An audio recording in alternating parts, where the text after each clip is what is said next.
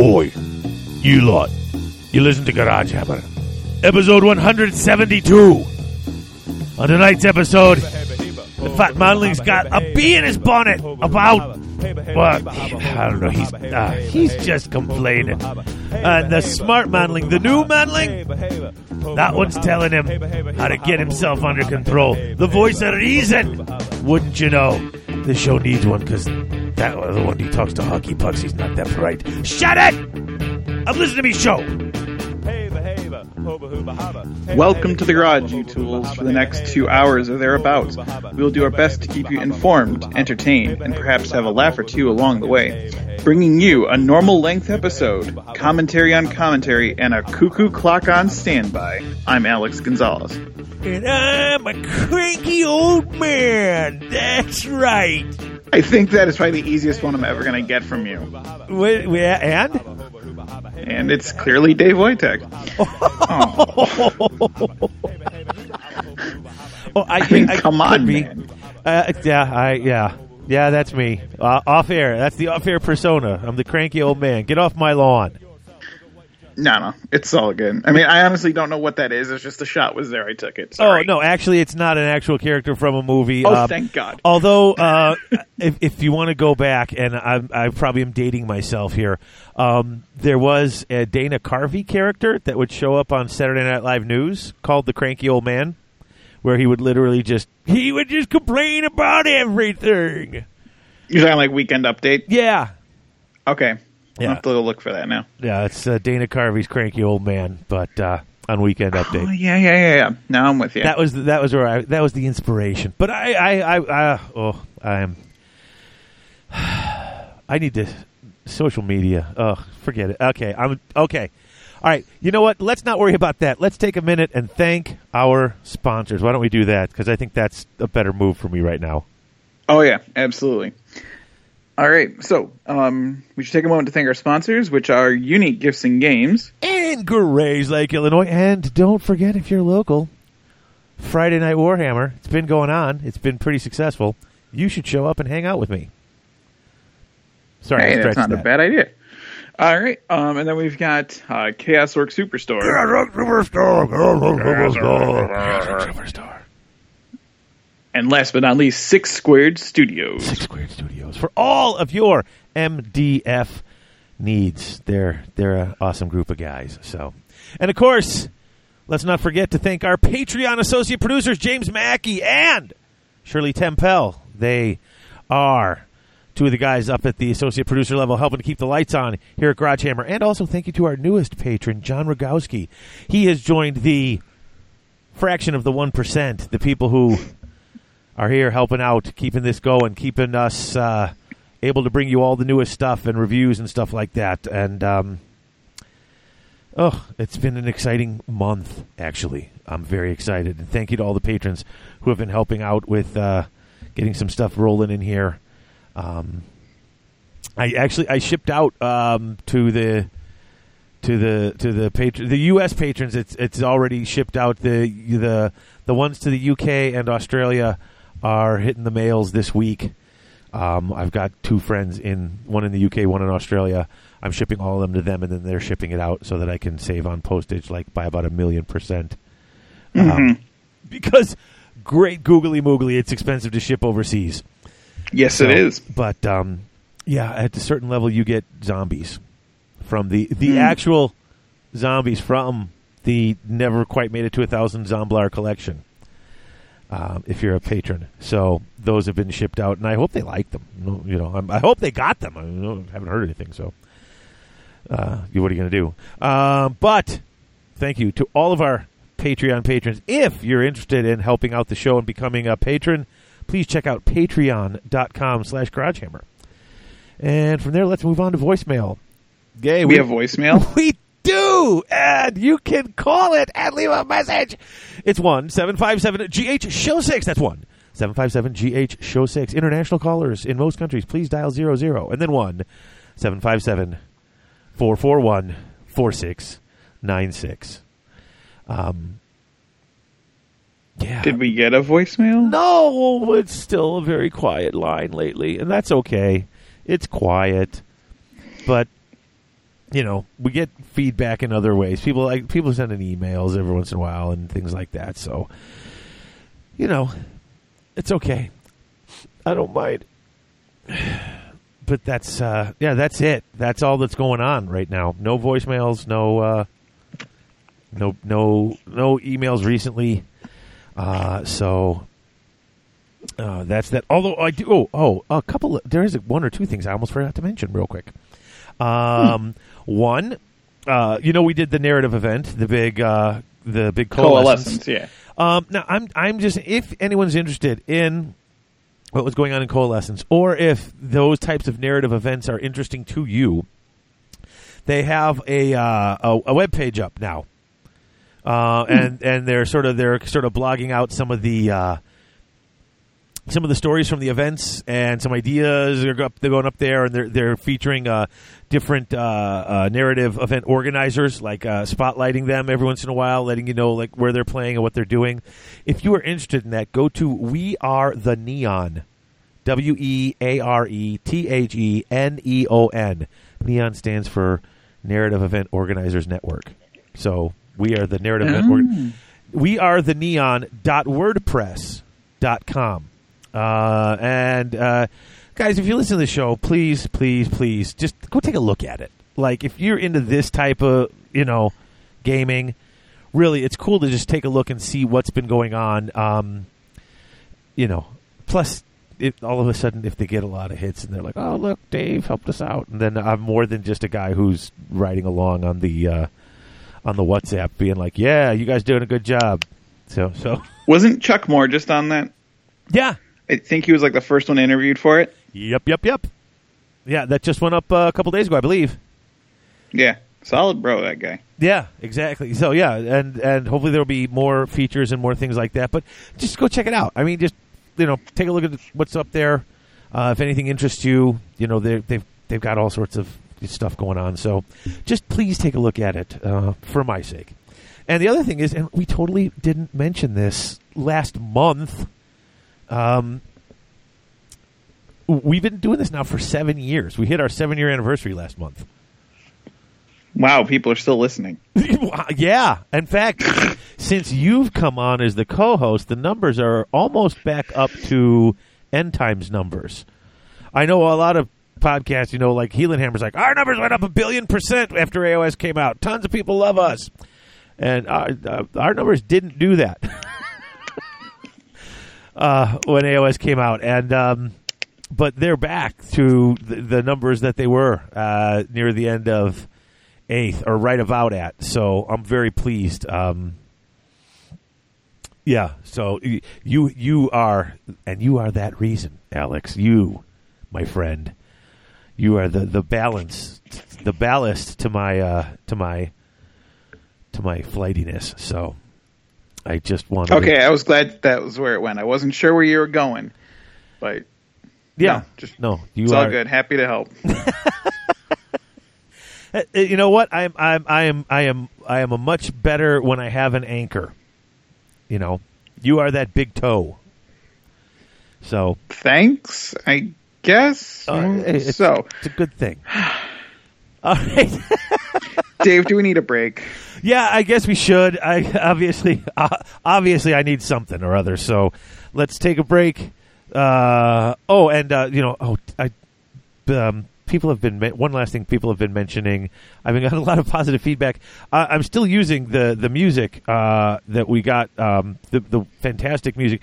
I've been using it at the commercial breaks and the end of the show, but the opening music. Um, you know, I got a lot of people who missed Old Man on the Bridge. So last episode, I went back to Old Man on the Bridge, and I got like four or five like I got messages on Facebook, and then I got a couple of tweets, and I got a couple of emails of people just like, "Hey, that's great. We, we really love that. I'm glad you brought that back." So I, I didn't realize that was a thing, but hmm. it's you know I when we first started doing it, we didn't have opening music, and then we couldn't find anything, and I picked that because I figured it was kind of goofy, kind of fun, and uh, Christopher was like, "Really?" And I'm like, "Well, when you find something better." by all means, let me have it and I'll use it. Um, and as much as I love Christopher, he was just like, "Yeah, I, ain't gonna bother." So so it just stuck, and now it's like a thing. So it's back. Um, it's not a big deal, but to all the people who wrote in and said how happy they were that I used it last week, um, you're you're welcome.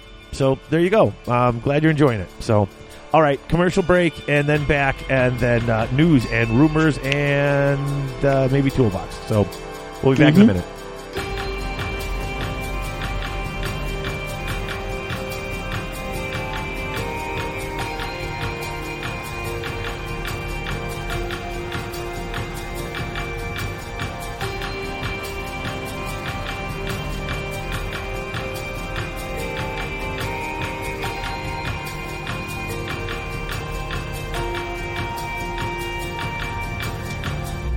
Are you finally looking to start your rebasing project? Six Squared Studios. Are you looking for some new and interesting resin terrain? Six Squared Studios. Are you looking for some fancy acrylic counters to keep track of wounds or maybe some other statistical anomalies? Six Squared Studios. Maybe you need a new rack for your paints? Six Squared Studios. Well, then look no further. What you need is Six Squared Studios. They ship worldwide with domestic shipping for both the U.S. and Canada. Six Squared Studios. That's right, Six Squared Studios. That's the number six, squaredstudios.ca. CA.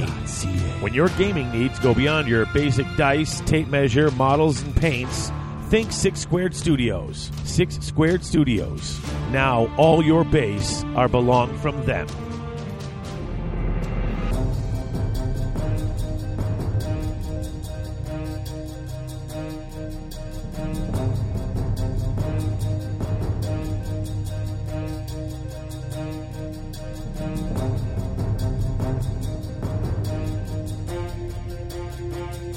And we are back with the news and rumors of the Garage Hammer News Network.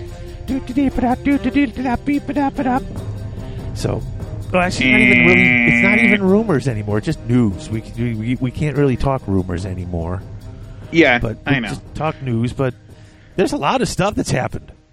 Can we just get you know? Can we just address the pink, the elephant in the room, as it were? The pink Squigs? elephant. Have you been drinking? Yeah. Oh, l- A little. Yeah. Um, Excellent. Okay.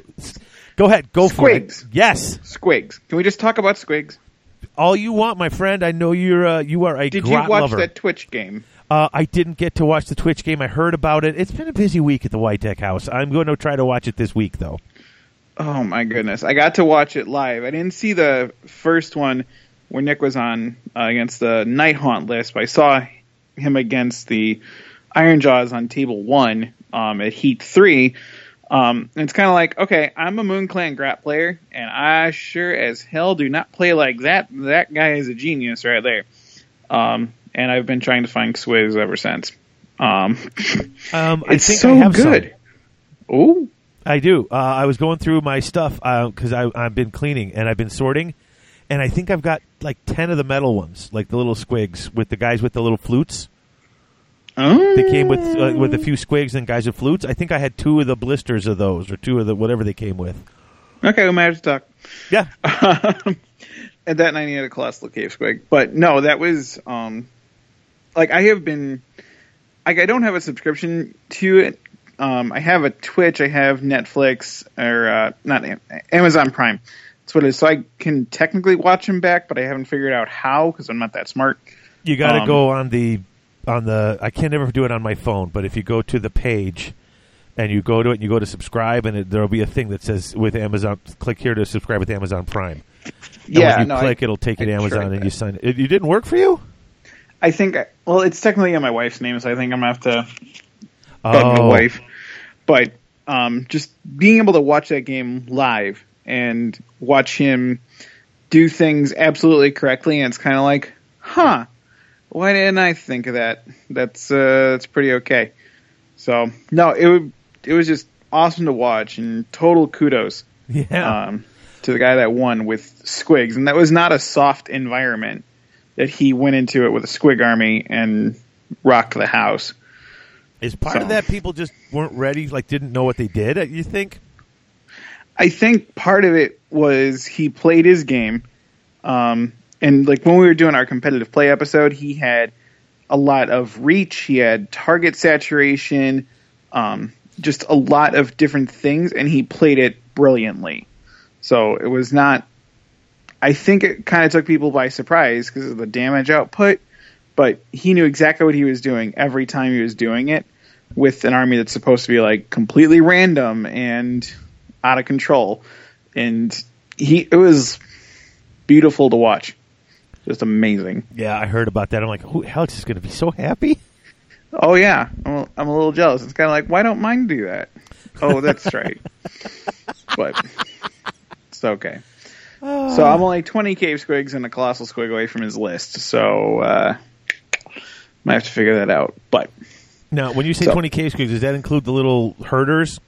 oh, I've got plenty of herders. Okay. But, I mean, I've got six, and that's all he used. But it is right. what it is. Well, we'll see what I got. I'll get them to you.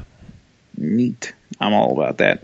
So, what else do we got to talk about? I mean, I, we talked about the important stuff already, so I don't know what else there is to talk about. Okay, there's a lot of stuff that has come out or is being announced or is coming out. Um, just some crazy stuff going on here.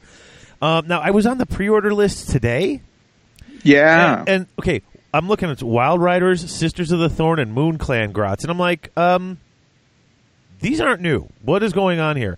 So when I clicked on them, I realized as I'm reading the description, the Wild Rider slash Sisters of the Thorn are now on the 60 by 35 round bases, and the Moon Clan Grots are now being packaged with the 25 mil rounds. mm-hmm. Uh, and I guess that's the only new thing because the pictures, well, the pictures of the, the, the Moon Clan are still the square base pictures, but the Wild Riders are on the round bases on the pictures too. So apparently there's uh, that's just listed as as pre order because it's been the the base switch. But I'm I'm I, I'm glad to see that the, the, they're slowly base base switching more and more the more and more the models.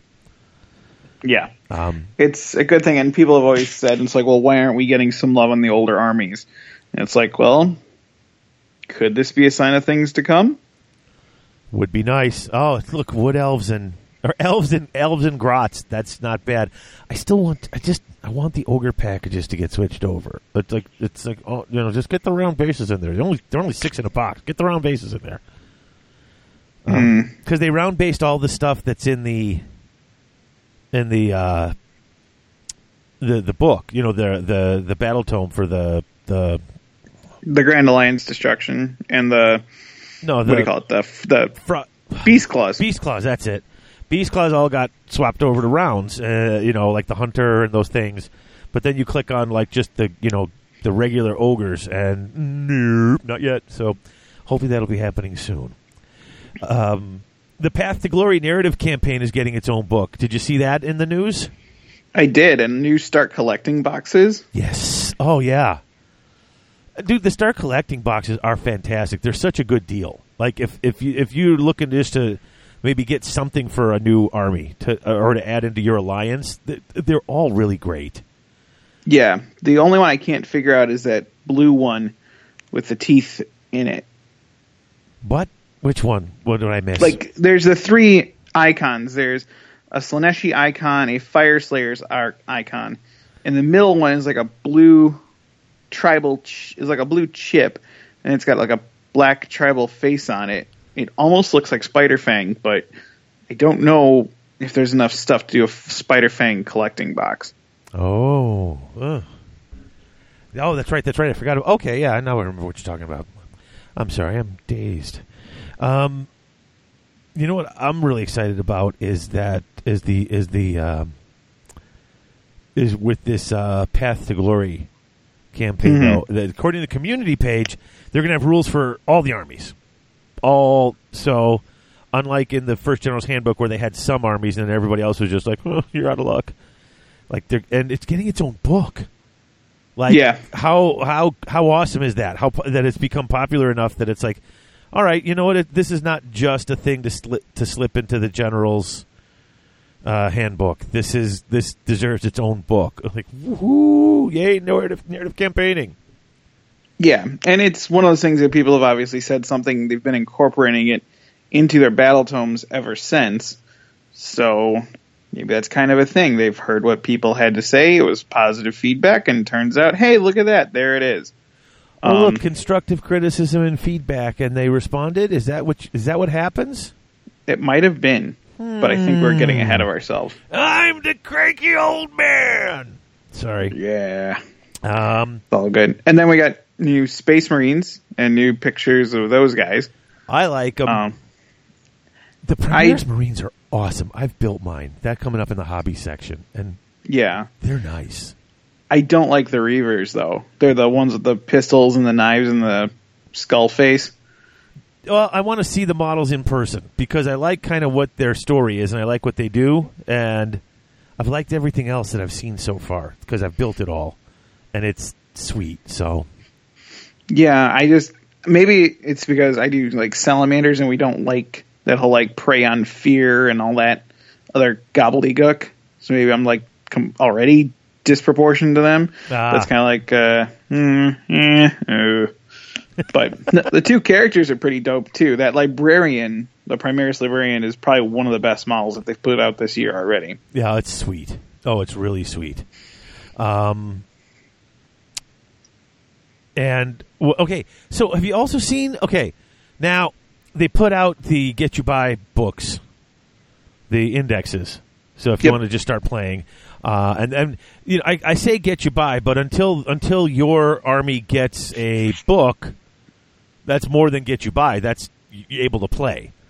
oh Um, yeah, and play very well. yeah. Now, I, I, they put out the announcement that uh, you know at the end of I think it's the end of this month, so there's not much time left even yet.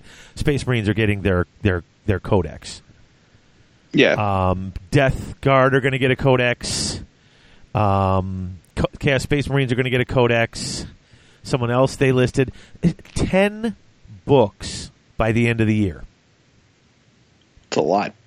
Yeah, I mean, we figured July, August, September, October, November is only five months because they never Mhm. release in December, do they? They don't release new stuff in December, They usually stay away from it. It's usually like a box release. right? Because it's the holidays. You want to have everything announced by Thanksgiving. Yeah, but they've not done like the big winter releases lately, except for like these big army bundles. Because it was before like Christmas was always right around when they brought out the new Lord of the Rings stuff, Right. um, and they've not been pushing that as much. So so you figure knows? five months. You're looking at a codex every two weeks, almost, yeah, thereabouts. It's a lot.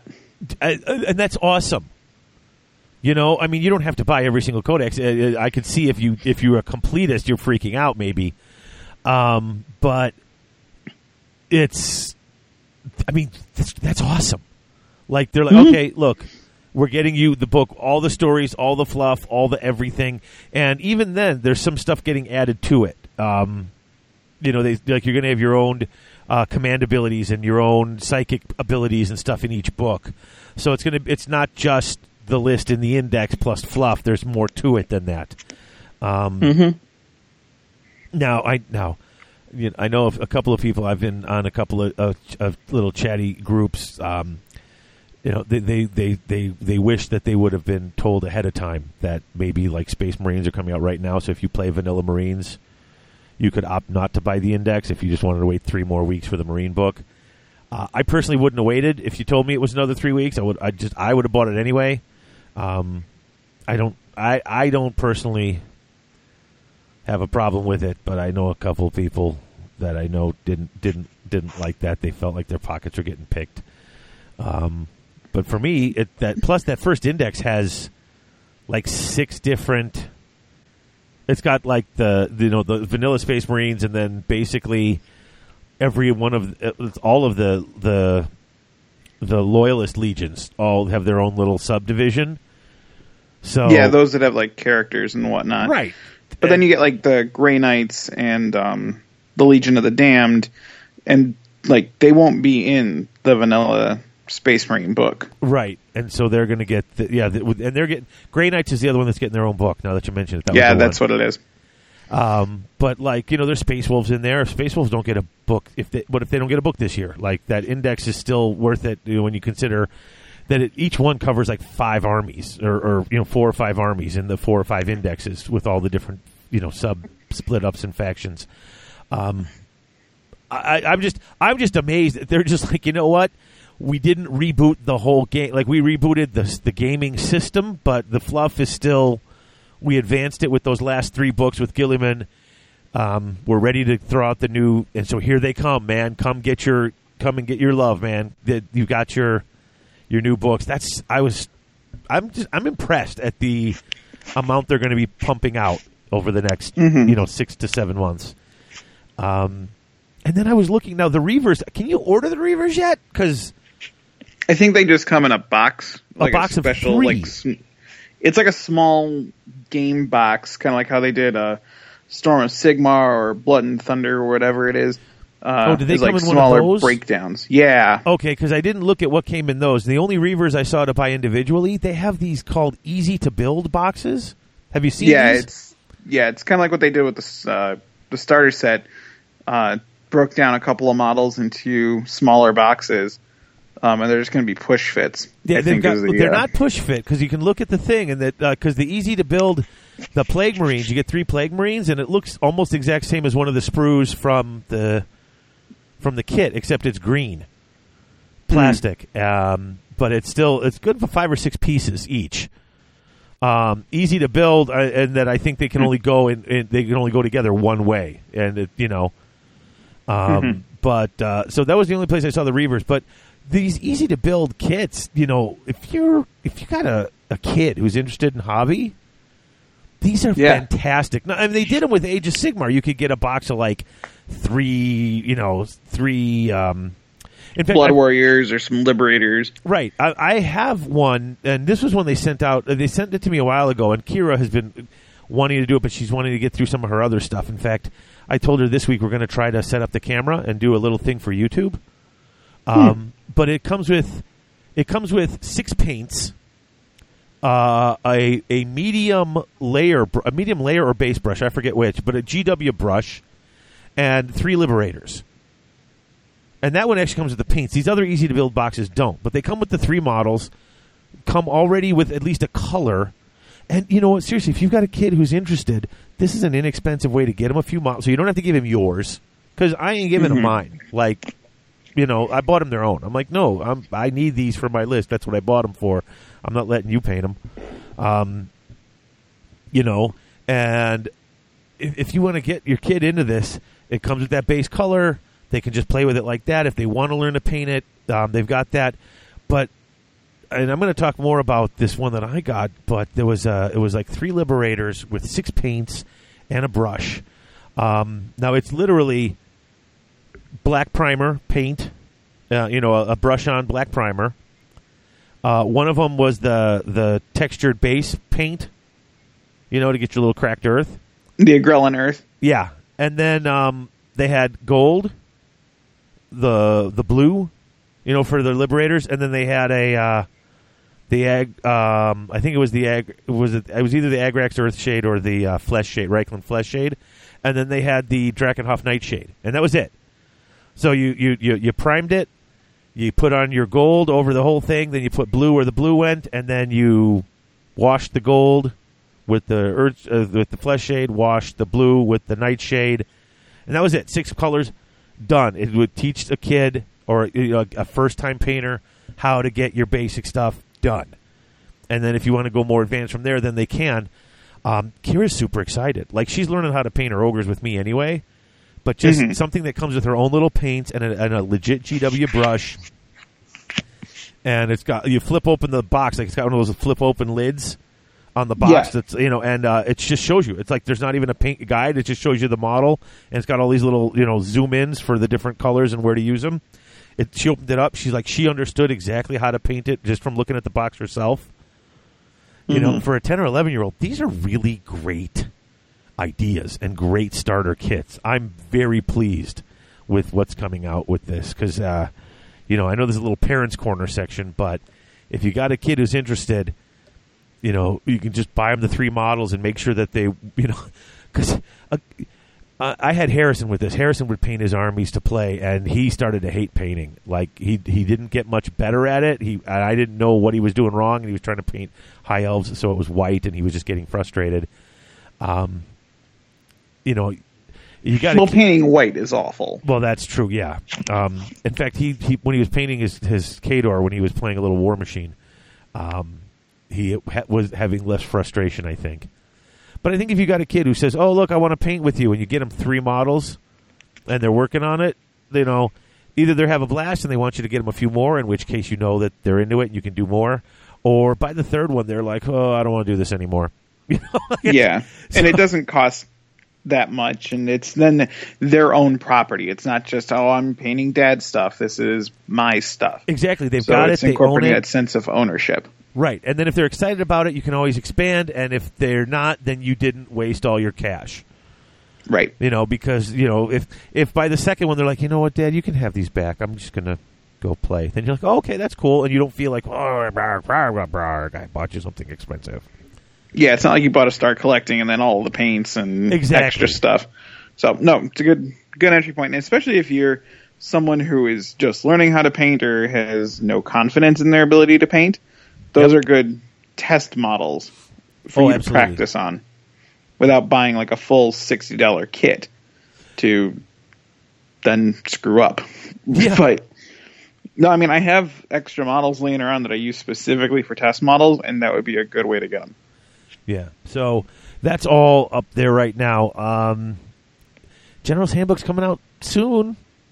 Yeah, I think we're looking at either. I don't know if we're going to get it July, but I would hope we get it before the end of the summer.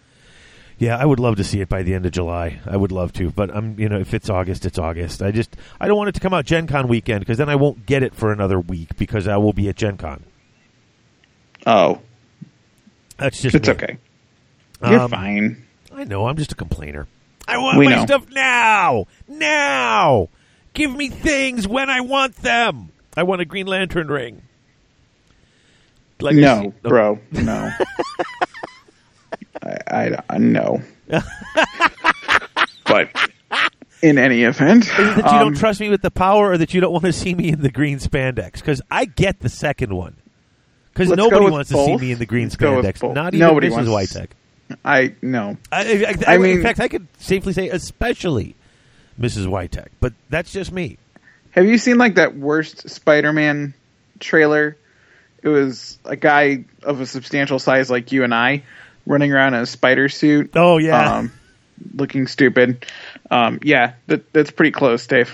Okay, I see where I see where this is going, and I'm not hurt. I, I understand. I got you. Well, It's just you own it. That's just Hey, all it is. I know. if you're I know who if I you're am. the bad Spider-Man, you own it and you just go with it. so it's all good. So yeah, other than that, I mean, there's not a whole lot of news necessarily on the, um, on the Age of Sigmar front, other than, well, okay, the community page did ask for questions for the FAQ. Now, I got no info. Like I got no inside info, but if they haven't released the handbook yet, and they're asking for questions on the FAQ. I am guessing that basic rules changes were not huge, or they didn't worry about them so much that they thought they needed a huge FAQ for that, and they're looking more for FAQs for things like, uh, you know, discrepancies or, or problems with some of the war scrolls and things like that. So, Or specific model interactions. Yes, and that's what I'm thinking that is, um, which gives me hope because, um, you know, I, with with 40k coming out, and I'm you know we're not switching to a to a all GW podcast or a you know a half and half podcast, but I am I have been playing a little 40k, and I really like that game. It's a lot of fun, and it scratches an itch for me that I didn't quite know I had. Um, but it's very different from Age of Sigmar. Like there's a lot of similarities, but there's plenty of differences, and uh, um, I don't want them to be the same. No, no, I don't. I want, would not want that either. You know, like I know, like Warmachine and Hordes are interchangeable except for like one or two functions. You know how the the fo- focus and fury work. I don't want that for this game. Like, No. uh, you know, and I would, and I'm, and I'm, I, I would hope I don't work for them. I would hope that's not the end game. You know, I mean, people joke around that that the Stormcast look like Space Marines, but I don't want to walk up to a table and be able to play Space Marines against Stormcast or ogres or or Necrons versus you know uh, you know uh, the the the Sylvaneth. The, I don't want them to be the same game. I like that they're different games because they do different things. Yeah, and they like. I mean, there's definite things that they both systems could learn from each other, um, and certain basic principles, like the concept of modifiers before or rerolls before modifiers, um, those sorts of things. So, so there's some things that are consistent between the two games, but that doesn't mean that all the rules need to be compatible. Did you okay? The the whole rerolls before modifiers thing, the the hubbub that came out a couple weeks ago. Um, were you were you doing that? Because I didn't notice it. I I guess I wasn't paying attention. And the game's been out almost. The game's been out two years as well as of the time of recording. It'll be out for two years in two days. Uh, and I played it for a year and eleven months without noticing that you do the rerolls before modifiers. Like, It depends on your army, um, realistically, because we have seen like Stormcast get to re-roll ones before modifiers with their saves. I think that's easy enough to look for because then you're just looking for ones and then you apply the modifier and everything's fine. uh, right? It gets more complicated when you add things like rend or rerolling failed to wound because if you have rend with a four plus rerollable save on reroll ones rerolling uh, saves, so you reroll your ones, but your earth no. Let's try this again. If you have a rerollable save, like an orc boy with a shield in combat, he gets to reroll his armor save while he's in combat Right. he normally has a five plus. If he gets hit with something that's rend, he gets to he obviously has it reduced by one. So if he rolls his save, and in our head we know he's looking for a six because that's the only thing that's going to save him. But if you roll that five, that is still technically a pass before modifiers. You don't reroll. Okay, you know what? I- did the math on all this. It's basically made rerolls not as good on every level. Mm-hmm. Because, like you said, uh, if I got if, let's let's just make it simple. If I got a four up armor save, I reroll failed armor saves. So I roll I reroll threes and under. Well, if I get a plus one to my armor save because I got a bonus because my guy gives me a plus one to my armor save, like one of my stormcasts gives me that bonus, three is still a miss before the modifier. So I'm re-rolling what would have been a successful save because it Yeah, wasn't a too. successful save; it was a modifier. Um, if I have, if you have rend and you're going to hurt me, I roll.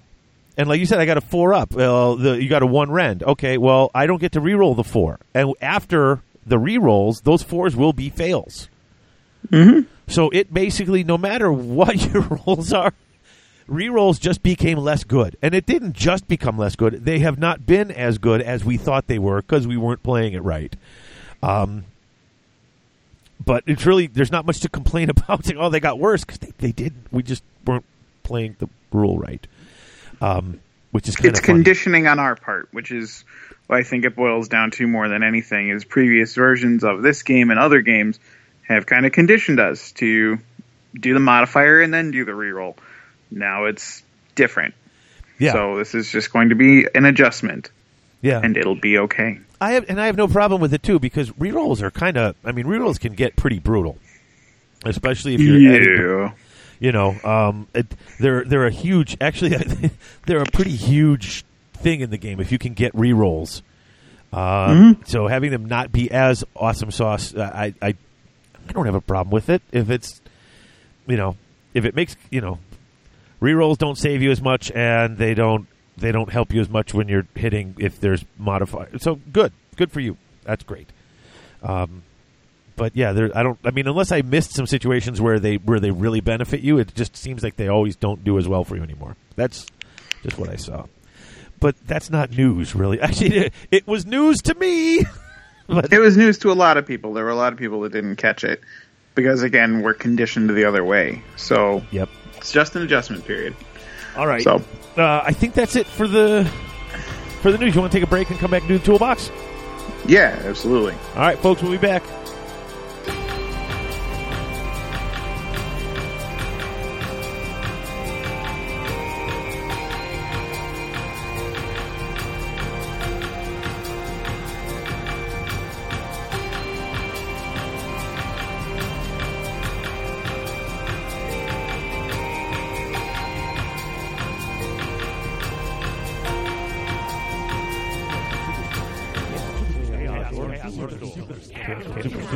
That's right, folks. Chaos Orc Superstore, your one-stop shop for all your hobby gaming needs. They've not only got current and classic GW releases, Chessex Dice, and Vallejo paints, but now they're also carrying Mantic, Infinity, Flames of War, Privateer Press, Soda Pop, Dark Age, and other assorted board and miniature-based games. They usually ship within 24 hours, and the model in the picture is the model they ship to you because at Chaos Orc Superstore, what you see is what you get.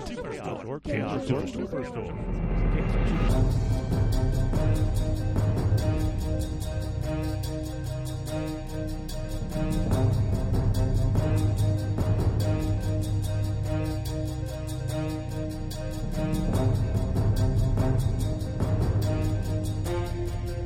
And we are back. We are. Back with the toolbox brought to you by Superstore. Chaos Orc Superstar. Hobbying. The first part of it. Modeling, hobbying, whatever you want to call it. Alex, what you got this past month? I can't talk about it. Oh, okay. All right, secret project on hobbying part? Yeah, Ooh. it's uh, for Holy Havoc. Aha. So that's been the big push. Um, and then I've been working on my Stormcast, getting ready for this weekend for uh, Domus's. Uh, shoot, and the name is Midwest Meltdown. Midwest Um, Meltdown. Yeah, it's a tournament he's hosting in East Peoria this weekend. I had to uh, modify some of my Stormcast and give them new paint color on their wings. So they are now black with lightning bolts on all of them.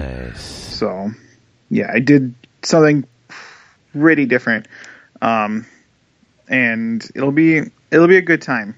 Um, coming up, we've got Martin Orlando coming in from out of town. I'm driving down with Johnny Hastings Oh, the day before, so it's gonna be it's gonna be a very interesting weekend.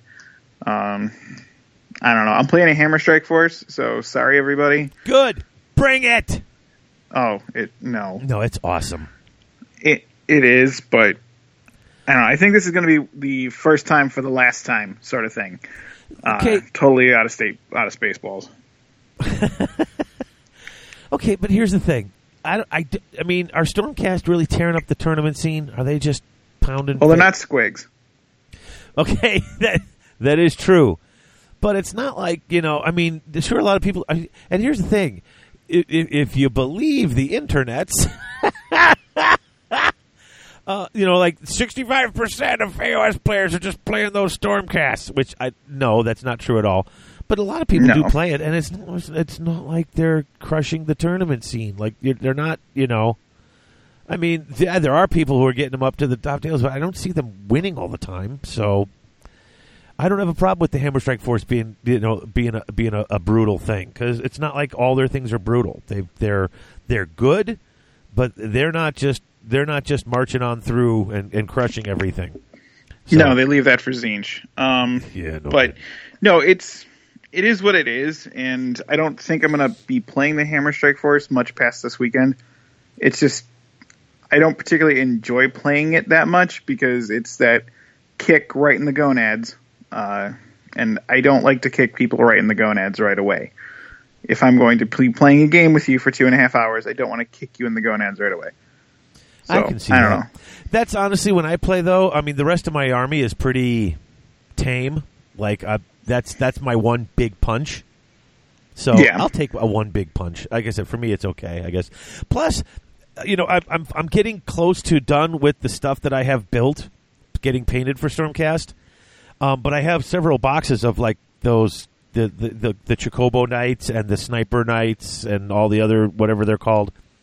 I haven't even built them yet, and it's like I'd like to try them out, play with them. You know, I, I want to start playing with stuff that nobody plays with. Yeah, I've tried out the uh, Vanguard Hunters, but I just haven't seen the use out of them because they don't have a shield. They have a mediocre shooting attack, but they have that very nice. You can wait to come on from the edge of the table, as opposed to you drop in and Right. you don't have a choice. So there's some definite trades to it. I just prefer to have something with a four up save to have a reroll. Sure, but it's like those the Dracothian Guard I never play with, and I've built some of those, and I'd like to build some more of those. Heck, I'd even like to build enough to take one of the little battalions where they come in and get their little bonuses when they pair off. Because there's a Mhm. lot of cool fluff things in there, so that's kind of what I'm. I'm kind of. I, I if I drop that Hammer Strike Force, it's because I'm going to drop what is my crutch, the thing I know how to use really well, Mhm. and, and try to use other things that I don't necessarily use ever. So. Yeah, for sure. All right, I guess I'll go into my hobbying. Uh, let's see. I am. I've got like four or five Stormcast characters that I've just that I've never quite painted. Um, I'm starting to paint my Prime. I've got the Arrow Boy with the the flying arrow guy with the with The bird. Venator. Yeah. Um, I've got the Lord Celestant on foot. I'm painting. Uh, got the um, well. I got my second toot toot is not quite there yet. Um, then I got an who's the the guy uh, the guy with the lantern and the sword. Like I can't even remember all their names at this point because The Lord Veritant. I think so. And the Knight Heraldor. yeah, yeah, the Heraldor. I know. I like to call him Sir Toot Toot. Just it's just whatever. Toot Um, toot meta. yep. Toot toot meta. But uh, so I'm trying. I'm kind of painting them all at once because it's still a similar color scheme. So I kind of go through, but it's taken me a while. And honestly, I'm I'm kind of like they're looking good, and uh, um, it's slow going because I want them to look right. Uh, I'm just kind of getting to the point where I've painted like fifty or sixty or seventy of this gold, blue, and white, and I want to do something else. Oh yeah, absolutely. Uh, but I've still got a bunch to do, and it's like I told myself I would finish off all of this, but then they came out with this whole other that whole other faction, and I bought some. So it's like I, I, I may or may not build them right away. Um, No, I would sit on them. I, I, if you know what you're doing with the paint scheme, you know how, what, when to use it, when, and where to use it. You can move on from it. It's just you keep painting forget, Stormcast. I could just go watch the Duncan video. I mean, that's that's my thing. That's what I. Oh yeah, that's right. You cheated. I yeah. Um, well, I wouldn't so- call it cheating. I would call it learning. or copying. Um, Does does it look good? Did he put it up there and say try it? Yes, he did. all right, all right, fine. Point is, so Some no, of us that's good. as good as others at picking out good colors and doing stuff. Some of us have to call our friends and ask them, and they just like, oh, you know what? I'm just going to do what Duncan did. Plus, following his techniques, I learned to paint better. The thinning paints, the Mhm. different, the the, the techniques. Of, outside of the color schemes, the techniques are what I learned. But the color scheme, you know, if I do forget, it, I can go back and look at it. But so I, I kind of want to paint some Arkanauts, and I got this this boat painted, and it's uh, the frigate's really nice and I've got some Arkanauts and some things, so I want to do that. Um, to you know, plus I've been paint I painted some Ultramarines, and that's kind of fun. Um, but I need to take a break just from all the painting right now, so um, I've been building some. I've been building my 40k stuff. Okay. Uh, I built the Dark Imperium set, both halves. Didn't even trade away the Nurgle because you know what? Uh, when we do Friday Night Warhammer, now I have that with me. So if someone comes over who's new, I can just pull out that Nurgle pamphlet and the Imperium pamphlet and say which one you want to play, hmm and then throw out that half that half of the box set and be like, hey, let's do it. So Yeah. uh, I actually traded away some of my uh, old wood elves for um, the uh, the other half of the Primaris, the Primaris half of the box set too. So Okay. I got a second one of those, which I haven't built yet, but I've got them, and I'm going to. Um, but what I have built, okay, so I built the first, the the you know the the whole box set for the Dark Imperium. I also built all the terrain out of the Shadow War Armageddon box, although I didn't build the orcs or the snipers yet. Um, I also got. Uh, I wanted to have a, a table for some 40k terrain and not just use my my GW uh, AOS terrain for 40k. hmm So let's see. Built the Shadow War Armageddon box, and I like that. And then I went in and got uh, the Wall of Martyrs Imperial Defense line and the Wall of Martyrs Imperial Defense Emplacement. Got those done up, uh, built up. A Haemotrope reactor, a Manufactorum, uh, a Sector Mechanicus Promethium Forge, and a Sector Mechanicus Alchomite stack. Uh, I got some Promethium relay pipes. Um, I bought those new objectives, the Sector Imperialis objectives. Uh, Yeah. And I got a Fortress of Redemption, which I didn't realize how big it was when I ordered it. Um, I have built them all. and I have primed them all in. Uh, I have, I have primed them all in Mournfang Brown uh, because I'm just going to do it all as rusty. So it'll be Hmm. like the decaying Imperium sort of setup going. Then if I play my Space Marines on it, it's cool. And if I decide I like these Nurgle Marines and want to go with some Death Guard, I can play in the same set, same terrain. But I Yeah. saw I saw one of the boxes and everything looked rusted. And I looked in the back of the box and it's like, yeah, start with Mournfang Brown and then just add these other colors and it'll look like the whole set is old and rusted out. So I was like, "Psh, done. Spray paint, spray paint, spray paint. It's going to look different than my AOS stuff. And I have a table full of terrain. Some of it huge pieces, you know, and some of it smaller pieces. So you can get Marines behind some stuff, and you could hide, you know, flyers and tanks behind other stuff. So that's, I uh, yeah, I kind of went a little overboard. I couldn't tell. But I wanted a full table worth of terrain with a bunch of terrain for you know. So you did. All I ever heard when other people, you know, excuse me, like when you when I listen to independent characters or when I listen to Canhammer and they be talking 40k, or if I listen to other, some other 40k stuff, uh, it was always you know make sure you cut. You don't want to have huge open line of sight paths for shooting. You don't want to have big open areas. You want to have lots of terrain blocking line of sight and cutting off open sight paths so that you have to sort of move around and and and, and use the terrain as part of the game. So uh, I made sure I had a bunch, and it, I, it was cool looking stuff. Like there's a couple other pieces I'd like, but right now I got enough. So I did all of that this month. It's amazing what you do when you don't have to work. you ain't kidding. Um, now I've I've also been uh, I, I started a painting log, just time, not what I did. Next year I'm going to add in the what I did because God, I must be wasting time. But uh, I started a painting log, and every I, every day I marked down the date and the times I painted and total up the hours. And then I've been starting every week of the month down how many hours I painted and kept a total. I think there were only two weeks this year that I didn't paint at all like where I didn't paint even one day that week. Uh, but as of yesterday, because today's Sunday, so week 27. Well, by the way, we're halfway through the year. That's amazing. Um, I have hobbied, meaning either painted or built, uh, 231.25 hours. So that's not bad. That's that's now of course now before Wapaka, I mean I had uh, that week that January fifteenth through the twenty first, I had like twenty five hours of hobby in that week. Mm-hmm. You know, and there, yeah. And then the next week, right before PACA, that was the week. That was two weeks. For, then it was another 22 and a half hours. So those two weeks before PACA, I put in like almost 50 hours of hobby. You know, but uh, yeah. So I'm just keeping track just to see kind of what I've been doing and how what I've been building. But I've got a lot of stuff, and uh, yeah. So I'm, I'm kind of pleased with that. So that's been my hobby. Uh, have you done some gaming? I saw some Oh. pictures. You were doing some. Uh, weren't you playing with uh, Wenger and Tipsword playing some uh, skirmish? No, it was uh, Chad Hansen. oh Chad Hansen. I'm sorry. That's right. That's right. Yeah. Tipsword's playing uh, Infinity. Uh, so Chad Hansen and Wenger, you guys were playing uh, skirmish. Yeah, uh, Chad and his wife drove down for uh, the weekend. The girls went off and did antiquing, and Carrie got more Pyrex because we need more of that.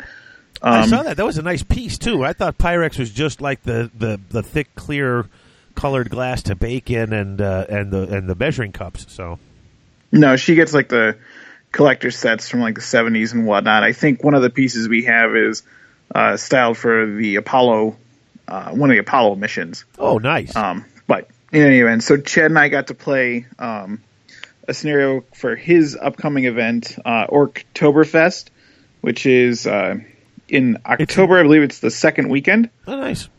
um, up in La Crosse, and it's going to be at a bar um, with a 40k tournament running next to it.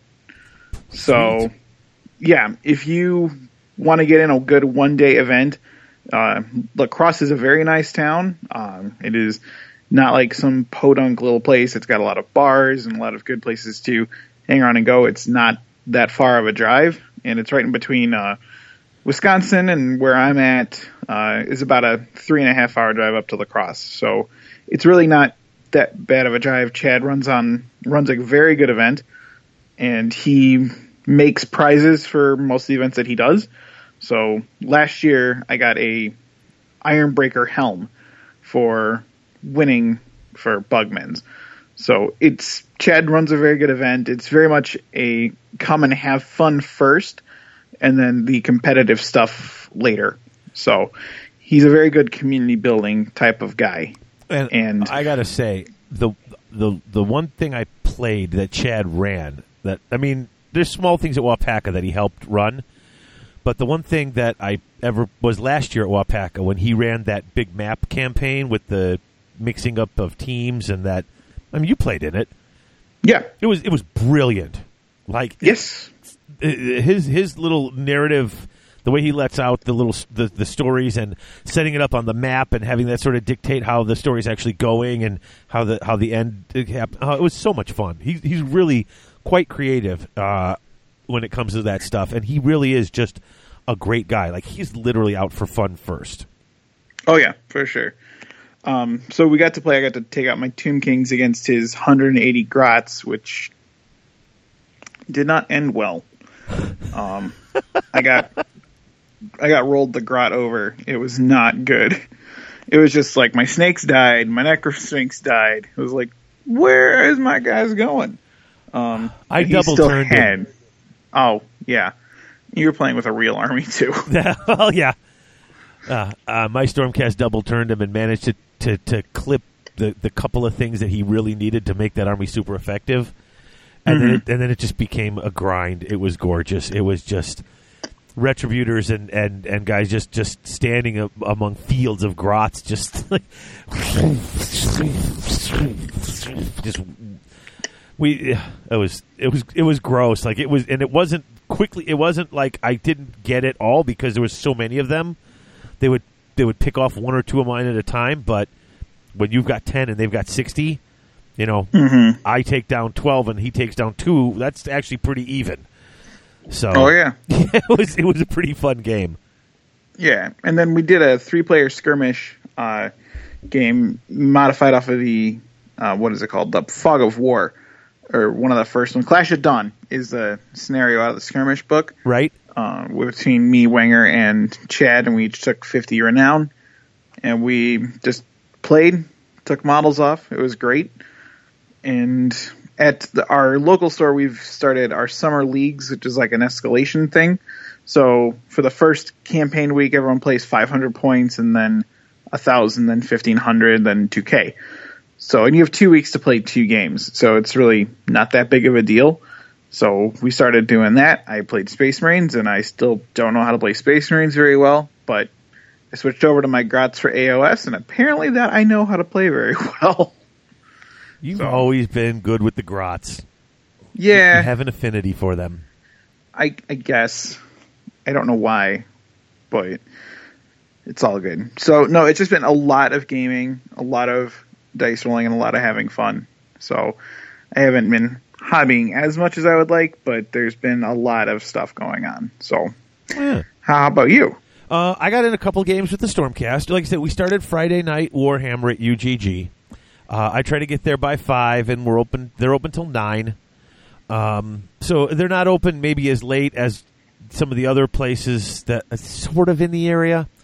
Um, but I also know after talking to the owner that if it gets busy and people are in there, and you know, and if it if it becomes financially viable, you know what I'm saying? If people are coming in and, and picking some stuff up and playing games and buying merchandise, um, she would totally be willing to keep the store open later on Fridays. You know, like I said, you know, maybe st- maybe stretch it to ten o'clock. You know, or you know, well, at first at least to ten o'clock, so that people who you have maybe get their little after work still have time to play. Um, you know, we're we're sort of. I mean, Gray's. I mean, we're a little out of the way. You know, like we're not in the heart of a, this. You know, it's not super far, but it's like I said. Uh, we're in this area that's you know, and so so I mean, their store hours are till nine o'clock, and so I know I know some people are like, "Oof, coming after work. It's barely enough time to get a game in." Well, come in and play. You know, you know, we'll play small games, get some stuff going, have some fun. If she sees that it's popular and the tables are full and people want to be there, and you know, I mean, I'm picking up stuff every week when I go there, but that's me. You know, I know there's other people who are picking up little things here and there too, and they go there. You know, if she, if she's making sales and and she sees that it's that it's popular, I mean, how where else can you play Friday night? Everybody else in the planet's Friday Night Magic, but they're not they they're not doing. You know, we're we, I got four, I got Friday Night Warhammer lined up there, and so uh, you know if you're around this area, you know the Grayslake, Gurnee, you know north east, uh, you know suburb, Chicago, uh, uh, suburban Chicago, Illinois area. Um, come over. Like Lake County. Lake County. That's the, why. Wow, I couldn't even think of Lake County. I guess my I don't know where my brain is. Um, but come play because we'd love to have you. Uh, I'm there almost every Friday. Um, this uh, well, when this show releases that Friday, we're leaving for vacation the the next day, so I may not be able to go because we may be packing and prepping. Um, but I'm going to try to go anyway. You know, I think Harrison may have to work. If he's got to work, there's no reason I can't go. Um, so that would be uh, that'd be awesome. But we did that, and um, I hope to get in more AOS games on Friday Night Warhammer. But a lot of people have been coming. Have been 40k players have been coming in. You know, Mm-hmm. because they used to have like a Tuesday night 40k, uh, and then that I don't know what happened with that. But so 40k players have been coming in. I've been giving demo games to people, which I'm still new to the game, so I'm just putting out a few models. I mean, I know the rules, so we're letting them play. But I've gotten in several games um, of 40k with my Space Marines, and uh, I'm loving that game too. Like it, honestly, of the two, I enjoy Age of Sigmar more. But like I said earlier in the show, this scratches a very different itch for me because it's a very different style of game. Mm-hmm. Um, and I really I, I enjoy it. So it's, it's I mean I I'll play either. Um, they've really done it. I am literally playing two systems now, and I haven't played two real. I've been pretty much AOS for quite a long time and not really touched anything else, which is why I sold all that stuff at Adepticon. Uh, but now I'm back to a two system man, and they're both Games Workshop games, which makes it so simple for me. Yeah. Um, but yeah, I've gotten several games in, so I've been gaming more now that we're hitting summer. I've got this Friday night uh, Warhammer group going, and um, hobbying during the week to get ready for it. So I'm I'm all over the place. So you got any other? Let's do other, and then we'll take our take another break. So Um. Well, let's see. I mean, I. I know. I went and saw Metallica. That was Father's Day. Um. But we had the Kharadron Overlords book review five hour extravaganza, so I didn't really talk too much about it. Um. It was a great show. I really. I've never seen them before, and getting to see them at Soldier Field, so getting something, getting to watch something worthwhile at Soldier Field was amazing. Because Lord Oh, knows yeah. it's not going to happen like in the fall. Well, But yeah. um, so it is. It was a good show. There, were, there was actually a critic that kind of sandbagged it and said, "Oh, they're just a shadow of their former selves." It's like they've been playing for 36 years. yeah, no kidding, huh?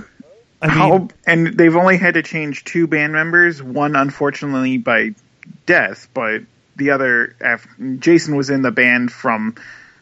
Oh, geez, when did he join? He joined right before And Justice for All, and he left after S and M. So right. he Jason was in there for a long time, and now they have Trujillo, and everything's fine. So it's still the same core guys, and they're all great musicians. So why are you sandbagging on them? I don't know. Maybe it's because it was a Friday night or a Sunday night, and the crowd wasn't super into it, but they still put on a great show. So how about we just you know let it go? It's okay. It was a great show. Shut up. Leave him alone. um, but Carrie and I have been uh, pounding through a lot of shows. We are about halfway through Penny Dreadful. Okay. We've been keeping up with Orphan Black, the Great British Baking Show, because reasons. Hey, don't. Hey, that show is awesome. Oh no, it is. That And show is awesome, and it's weird because the American version not as good, even though it's the same thing. It's it's one of these contest reality shows, but everybody's nice, Yeah, and maybe it's just the British in them. But honestly, they like, oh, I'm done baking. Do you need any help? Yeah, could you get like they, uh, they like nobody wants to win because of uh, because the other person screwed up. They want to win because they're good, and like they're helpful and kind. I love like we literally that's on that records on PBS and it records in the evenings that it's on and like the next day like we'll we'll have finished dinner and the whole family will sit down and watch that. That show is awesome. Oh, I'm sorry. I, I bless you. I, I don't mean to freak out about the British baking show, but I totally I, I I am an addict of that show. Yeah, and it's even better if you listen to like baking quotes taken out of context. Um, is also very very good. Um, and then I also watched Castlevania on Netflix. Oh, I haven't watched that yet. That came out. Oh, I got to watch that. It was only four episodes. But I still got to watch it. Oh no, you still have to watch it. I heard It's it's, just- good. It was amazing. And I've been running through Attack on Titan. That's been like my other big animated show right now, besides obviously Batman and then Castlevania. I was blown away by Castlevania. I'm was excited to watch that. I'm really it was excited to fantastic. It reminded me a lot of Spawn, the Seth MacFarlane Spawn. Oh yeah, Or not Seth MacFarlane. What's his name? Um, no, it was Seth it is Seth MacFarlane. No, Yeah. no, no, no, no, no, no, no, The no. It's HBO Todd and- McFarlane. Todd Seth MacFarlane. MacFarlane is Seth Family Guy. Is Family Guy. So yeah, the Todd McFarlane uh, animated version of Spawn on HBO that they had a while ago, Which is It way better than the me- movie. I love that. I love the animated one. To be fair, it didn't take much to get better than that movie. Well, yeah.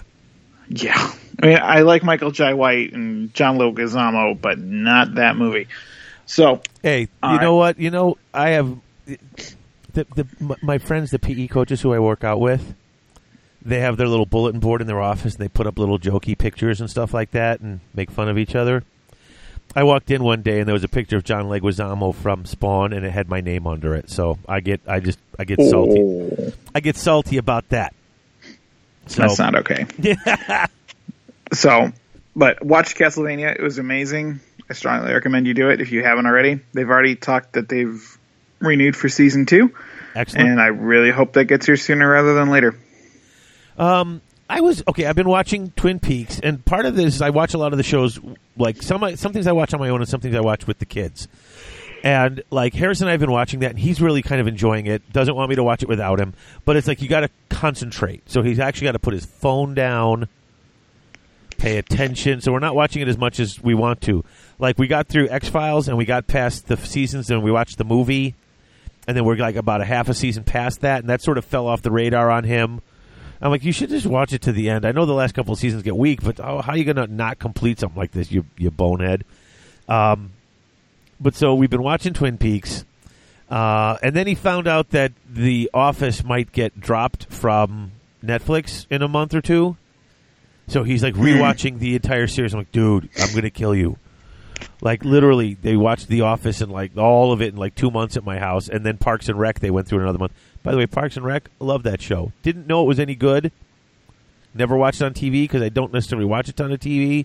But I came home and the kids were watching it, and I had a couple episodes on while I was painting, and that Ron Swanson character is my hero. Like he's seriously, he's like he's that show's funny. I enjoyed that a lot. I really enjoyed watching that show. I didn't think I would, but Parks and Rec was pretty damn good.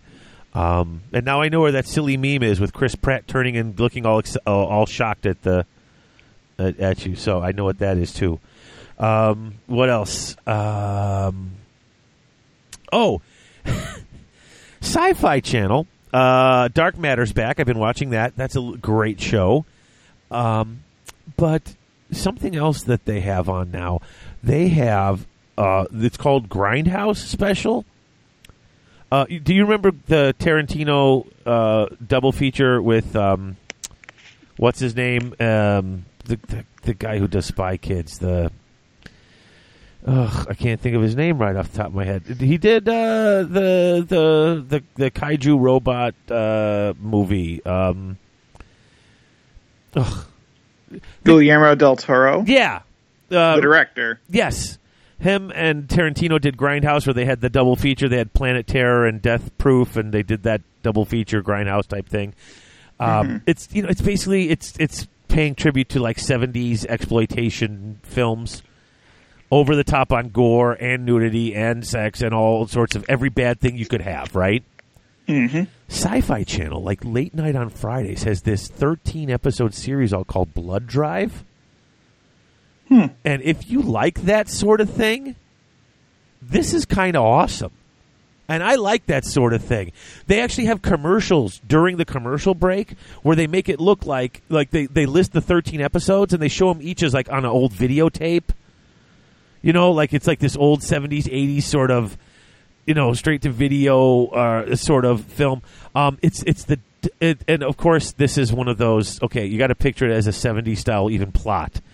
In the future, the the there, the, there's something happened and now we don't have enough water or gas. Okay, so the world gas is really expensive and water is being rationed, and you know the place, lots of places are deserts and people don't have enough stuff, and like the police are now like uh, militarized practically, and they are they're they're they're farmed out to companies that run them, and um, there's this illegal underground race called the Blood Drive, and they're cars that have been modified, and the engines run on blood. So the drivers actually kill people, and once they drip blood on the engine, like the engine block opens up, and you see the gears spinning like teeth, and they just shove the whole body in, and you'll see this meter go up with blood, and you drive your car, and it runs on blood. And this cop comes across the thing, and the drivers are all plugged in with like Snake Plissken chips from uh, from uh, uh, Escape from New York. So if you if you try to quit the race, your head blows up. So you have to finish the race. And they go from and each race, each episode is a certain length of the race. And if you come in last, they blow your head up. So every length, somebody dies. And um, this cop goes to stop the race, and they grab him, and they just make him a partner with this girl who he's near, who he starts fighting with. He starts arguing with, and so they like stick a chip in him, like we're going to make this cop run the race. This will be funny. And so now this cop's running the race, and he's finding out that the company, like the people behind the race, are also the people who run the cops and the people who are running almost like everything. And I'm only like three, four episodes into it, but it's like there's a bigger plot unfolding, and it's but it's mixed in with just horrendous amounts of violence and car racing. And uh, I mean, I mean, the third episode they stopped at this place overnight, and what they didn't realize was that the organizers stopped them at this place, and it was like a hotel and restaurant, and the people running it were, uh, the, you know, food's expensive too because there's no water, so you can't really. You know, animals are hard to come by, so they kill off the guests and they make them into into into food. And so, like, Alice Sweeney Todd. Oh yeah, so it's this weird cannibal thing going on where you know they're eating the burgers and like oh these are tasty. And and then they when they realize that they're they're they're eating people then all of a sudden they're like grossed out. And he's like oh boy. And she's like and the one guy's all getting really and he's like really sick. And he's like why? He's like oh, I don't think that was a corn dog. And I'm like oh my god. Like this show is so over the top. I mean and it's on sci-fi. It's just horrible bad language. Like there's literal nudity and they just block it out with big black bars. Like they're just like, and it's like I'm, when this comes out on video, I'm wondering if the black bars will be like gone, like because they don't they don't even censor the language. It's just over the top. I I'm kind of fascinated by this show. Um, went too long on that. I'm sorry, but it was just I couldn't. uh, It's it's so different. Um, what else have we been watching? A British Bake Show, like you have. Um, I went to see Spider Man today. And I loved it. No, I, I love everything. I know. Shut up. Um, no, but this was better than. I mean, he first of all he didn't. He looked like a kid since he's supposed to be in high school. You know, neither Tobey Maguire or uh, Andrew Garfield looked like they were in high school. Um, and plus, he's like Spider Man. Like he's like the comic book Spider Man. Like he doesn't get any respect from anybody. He's kind of a kid. Like he's not very good at his job either. Like you know, he's got these powers and he's pretty good at but like he doesn't know how to do all of the aspects of being a superhero yet. It was really good. Like this was the Spider-Man that was like a believable high school kid as a superhero uh, movie. I loved it. My whole family loved it. They actually want to go back and see it. Like we walked out and they're like, "When can we go see this again?" This was really good. And they don't all. It's it's rare that the whole family says that when they walk out of a movie. Like my daughter Morgan doesn't even like superhero movies, but she went to see it because she's like, "Oh, the Marvel ones are okay. I guess I'll give it a shot." And she walked out. She's like, "That was great." So, Spider Man was really good. Um, what else? I got one other thing. Um, I you know I, was I, I, when I listened to Hello from the Magic Tavern, which I've talked about several times in the show. At the end, they have ads for other shows on that their Earwolf network, and um, they had an ad for a show called "How Did This Get Made?" And it's Oh yeah. have you have you listened to this? This is not this No. is this is not a, this is not safe for work podcast. There's a lot of bad language in it. However, um, and it's it's weird. There's three people, in, and the female I don't recognize her from what she's in, but like the one dude is if you ever watched like Fresh Off the Boat, he's the guy who runs the guy's restaurant. Like when he's not there, like the maitre d and kind of runs the restaurant. Uh, balding, tall, thin guy, and the other guy uh, is he was in Parks and Rec. He was the weird uh, perfume selling mogul that owned the big company. Or if you if you've seen the commercials for that movie, The House, the new movie with um, Will Ferrell movie, the one that's kind of bombing at the theaters right now. Um, if you've seen any commercials for it, there's the guy with the, the, the darker skinned guy with the beard, who's like his partner in this. It's that guy. Sure. Oh, Uh, and they basically go and they, they, they pick out really just horrible movies and they just tear them apart. Like they go through and they're like, "This doesn't make any sense. This is po- what is this? This this is this is horrible. This is ridiculous. This is there." Uh, uh, they will always have a point where they they'll go and they'll go and find out Amazon reviews for the movie and read the differing opinions of the people who love the movie. Um, but that show's really fun. Like it's really cool, and they tell you what movie they're going. Like they have a little preview thing beforehand to tell you what movie they're doing. So if you want, like they'll tell you if it's on Netflix or Amazon Prime, so you can go watch it beforehand, so you'll know what they're talking about. Um, but it's actually pretty good. The, I think the best one I've heard so far is they actually had one for the Punisher Warzone, which was the last Punisher movie. Um, was- by the time it was like the third Punisher movie, and nobody went to see it because they were like, "Oh, really?" Like the first two were terrible. But they had Patton Oswalt on, who kind of really like loves movies, and he was kind of talking about it. And they had the director on, and she was talking about how this is a woman who her first movie was a short that was nominated for Academy Award, and uh, she was on talking about how she got how she got the job and what she was trying to do with it. And she's like, "Look, I know not everything in this movie was great, but." You know, she's like, people complained it was way over the top, too violent, and it was like just insane, and there was something wrong with me. She goes, I, I, I never, I don't direct action pictures or comic book pictures. She's like, all of that stuff I took directly out of the comic. So people who were mad at me were like, this is the stuff you were reading in the comic, not me. Mm-hmm. So it was, that's a great show. If you want to hear a good show that talks about bad movies in a really fun way and just really, it's it's it. I find myself laughing out loud at a lot of the parts because it's it is because they really just go at the films. So that's mine, and I've gone too long, but there's a lot of cool others. So this past month, I've like I said, when I'm home in the summer, I I have a lot of little things to fill the time. So. Mm-hmm. All right, so that's that. Uh, totally went too long, and I apologize, but that is the toolbox, and um, we're going to have a short, er, uh, main topic y type thing this this uh, this week, and uh, when we come back, uh, we will hit on that. So we'll be back in just a minute.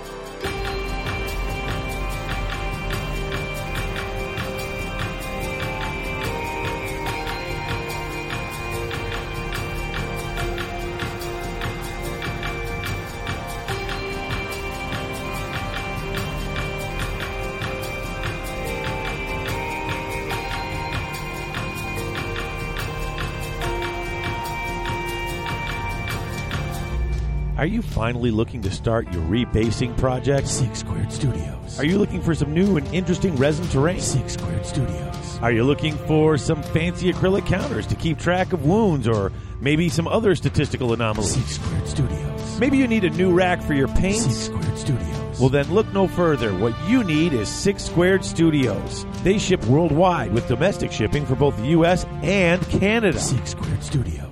That's right, Six Squared Studios. That's the number six, squaredstudios.ca. CA. When your gaming needs go beyond your basic dice, tape measure, models, and paints, think Six Squared Studios. Six Squared Studios. Now all your base are belong from them.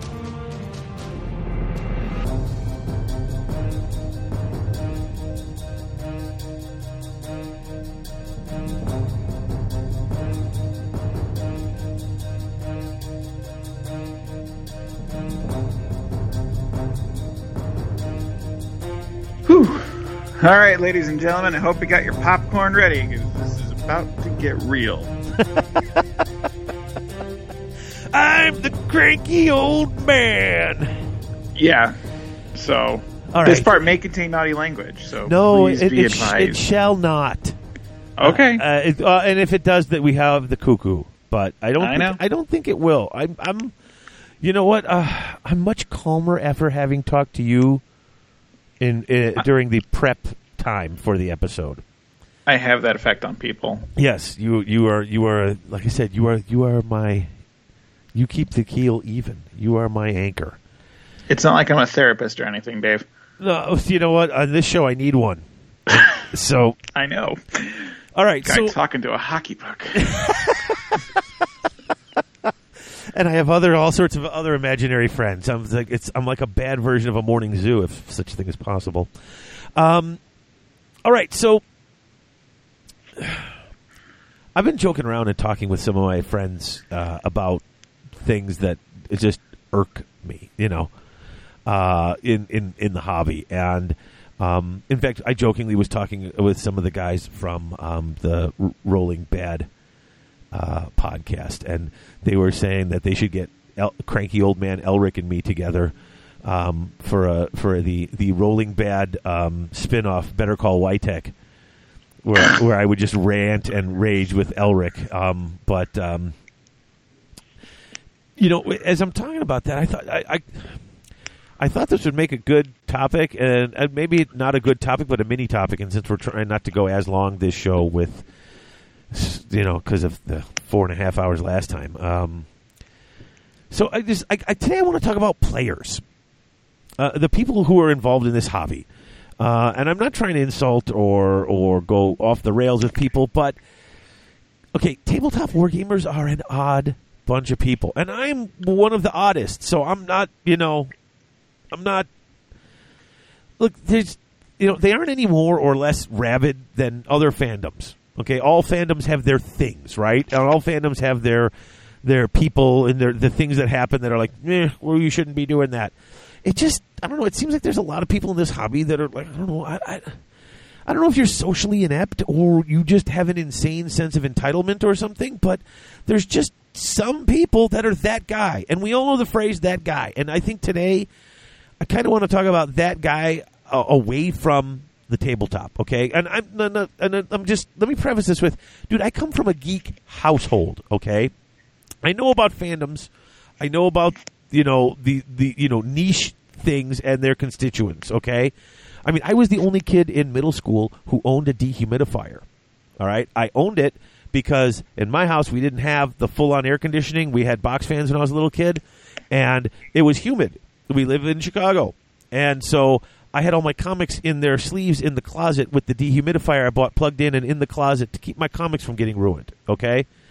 Um, uh, you know, my wife's a convention goer. She's an autograph collector. She goes with me to big gaming conventions. Uh, but she's an autograph collector, whether it's on photographs or books. You know, she's got something she's into. She's probably got a picture of that person with her and an autograph. You know, uh, I worked at a toy store called Zany Brainy about 15 years ago before they went out of you know they went out of business. But I worked there like the last five years they were open, and uh, I started the Harry Potter Club in that store. And this is before there were any Harry Potter movies. This is like the fourth book had just come out. I was a big fan of it. I was doing stuff with a young reading class for my English lit cor- my, my teaching courses, and so I started a little club, and the kids came dressed up as Harry Potter stuff.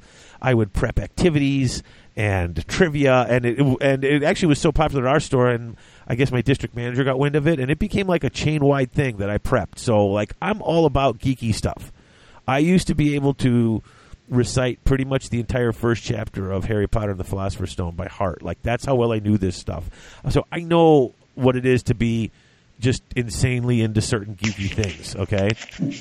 And you know, I'm into this now. This is my thing. You know, this is my geek thing. 7 years I've been talking into this microphone about toy soldiers. Uh, but I've been watching stuff over the past couple weeks and months and you know, and now, granted, a lot of this is social media. You know, Twitter, Facebook, forums, podcasts, uh, and and social media is not real life. And social media brings out the worst in so many people. but it just makes you want to talk about some sort of etiquette beyond the tabletop. Okay. Now, I'm normally a positive person, and everyone who listens to the show knows that. I try to keep this show positive. I am pretty happy. I am outgoing. I try to, and the, show has always strived to remain positive, even in its criticisms. We remain strive to remain positive. Um, in fact, if you listen regularly, you know this show is a pro GW podcast. I am openly and proudly a fanboy. Uh, I've been called an apologist for them, uh, and some people use that as a bad term. I don't even know that I am, but uh, you know, if it's you know whatever, I I defend the things I like, and I and I you know I talk about things I like, and I I love what this company does. I really do. And I don't love every single last thing, but there's enough that I love that I could pretty much focus on the positives. And if there is something I don't like, um, you know, I think there's enough good that outweighs the bad, and there's enough. You know, I don't. I just. I don't need to dwell on the negative. I can point out what I don't like about it without going crazy. Um, and that's that's what I try to do. Um, but lots of people don't. And while that's okay, um, some of it's been kind of driving me crazy lately, and I, I just I don't I don't get some of it. Uh, the, So the- it's the issue isn't so much that people have their own opinions. no, And hey, it, have your ma- it doesn't even matter that it's differing. It's the manner in which it is expressed is the issue. It's it's that's yeah. Uh, you know, okay. You know the the title of the episode is "Do unto others, even GW," and you know what "Do unto others" is that do unto others as you would have them do unto you, and it, it doesn't. You know, I, I kind of try to live by that. You know, it's the golden rule, and I, thought it was whoever has the gold makes the rules. that's, that's that that I feel, believe that was what Jafar said in um in uh in Aladdin, but that's not the golden rule. Um, it's just, and like I said, the, I'm not. I, and you're the one who said to me. Oh, wait, so we're going to do an episode where we complain about people complaining, and that's not what I'm trying to do here. Um, although I am, you know, worked up about it. I just it there's a there's a there's a there's a way to go about things and I, I think the reason that it gets me so worked up is as you pointed you've been in this hobby way longer than I have okay Like 13 years or so. okay and I've been in it like 10 so but still three I mean that's that's still uh, you know that's like you know 30% longer or 25 you know so I mean before all the social media and stuff came out, Games Workshop did communicate with people. Like they told us what was coming out. They used to give us stuff three months in advance. You know, like little hints and tips about what's coming out. Um, for whatever reason, as a business structure, that didn't work for them, and they changed it. But they did. You know, they they were on Facebook when it first came out. They did have a social media presence a long time ago. Yeah. Um, and they went away.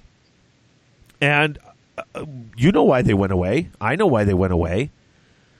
They went away because their page became just a place for people to go and tell them how much they sucked. And they did. I mean, let's not, you know, we're not pro GW doesn't necessarily mean we're not going to call them out on stuff. Like Right, there was a time in 7th and 8th edition where they just disappeared completely. And Right. they weren't involved. I mean, we still had the staff on the local level, but they were still shutting down stores because their numbers were not doing well with the model that they had. Right? So they had to make a lot of very drastic changes to how they did things. They didn't talk about releases in advance because the big thing with a release, especially with new model kits or new rules, is the hype. Right. They need to hit the hype when it's high. That's why they don't tell us things anymore. Well, plus, they- when you told people three months in advance, it actually was bad for their business. Because why? If I know that what I want is coming out in three months, I'm not buying a damn thing for three months. Right. And at the end of the day, they still have to keep the lights on in the office. This game doesn't exist if we don't buy into it. So forgive them for trying to make a buck. That's just how it is. but with how this company has changed in the time that you and I have been playing Games Workshop games, it went from they were there, they told us things, they were great, and then they disappeared. and there was a lull, and then all of a sudden, right around when the Imperial Knight came out, they started coming back, and I'm walking and doing a timeline in my hands with this as we're talking, and suddenly, bango, there they are again, and they're coming back in full force because they had their leadership change, and they went about everything differently. They start doing the Warhammer TV on YouTube. They start doing the Facebook. They start doing the Twitter. And then that keeps going into Warhammer TV live streaming on Twitch. It's just the dramatic shift from where it was to where we have it now. And we've talked about this so many times before. It's just astounding. Yeah. But then there are some people that still want more.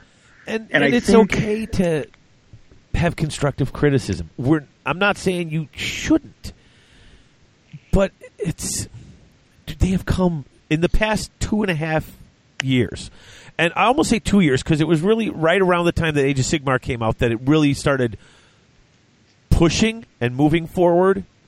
Um, because for the, the, the six months before that, they were putting out their stuff, but even the Warhammer TV was just minute and a half videos of stuff that was upcoming.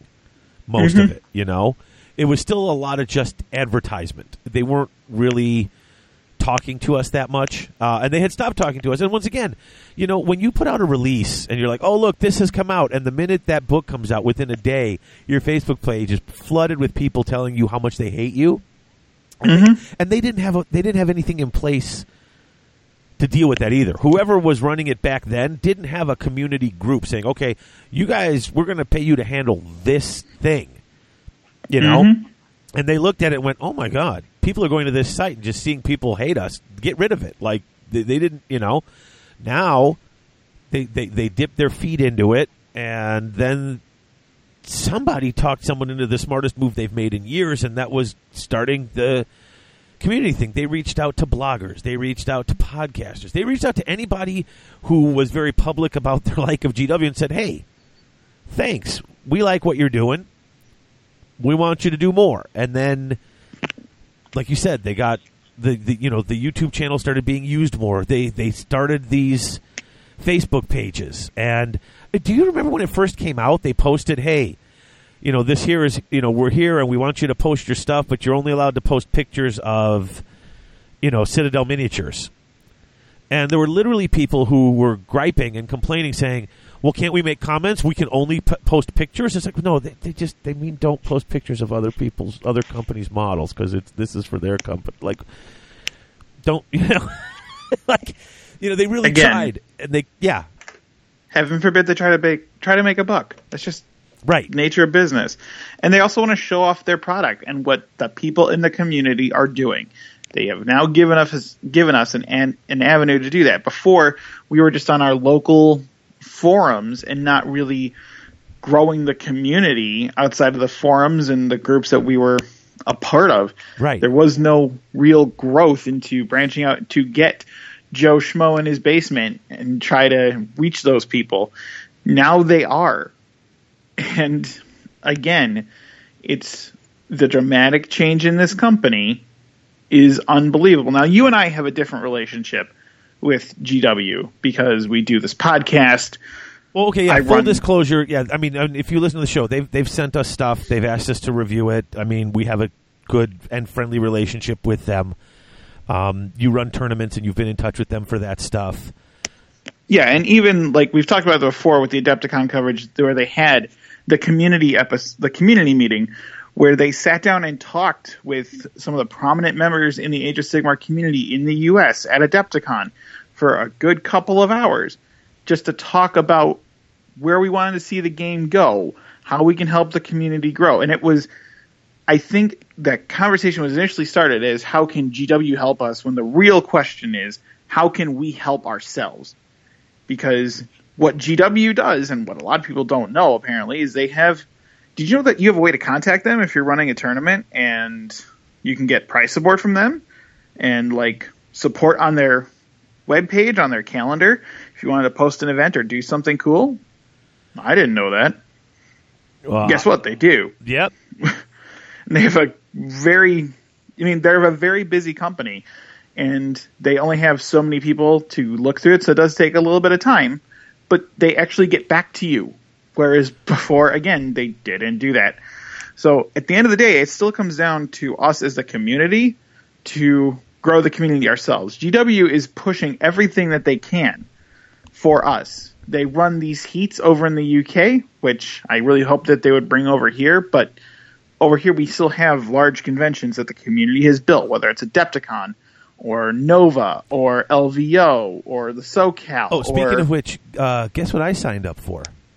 What did you sign up for? The one day AOS tournament at Gen Con. Gen Con. You see, that's what I'm talking they're, about. They're they're they're they're going to be at Gen Con, and it's like full on big ass tournament at Gen Con. Yeah. Like, and they didn't have much going on there before at all. And when I looked at, it, I'm like, oh, oh my, oh, I'm like, I told Heather, I'm like, I have to bring an army with. Like, I have to pack. I'm gonna, I'm gonna be playing in a tournament. Like, I used to go there and just play some Mordheim and some of the old uh, specialist games that, that you can't play anymore. Last year, I played Mordheim and Space Hulk for a couple of days. No, I'm going to an AOS tournament at Gen Con because they're back and they're trying to be everywhere. Now, granted, two years ago, things got messed up. Stuff didn't get sent. Their people, you know, didn't have the right paperwork or stuff, and stuff didn't get through.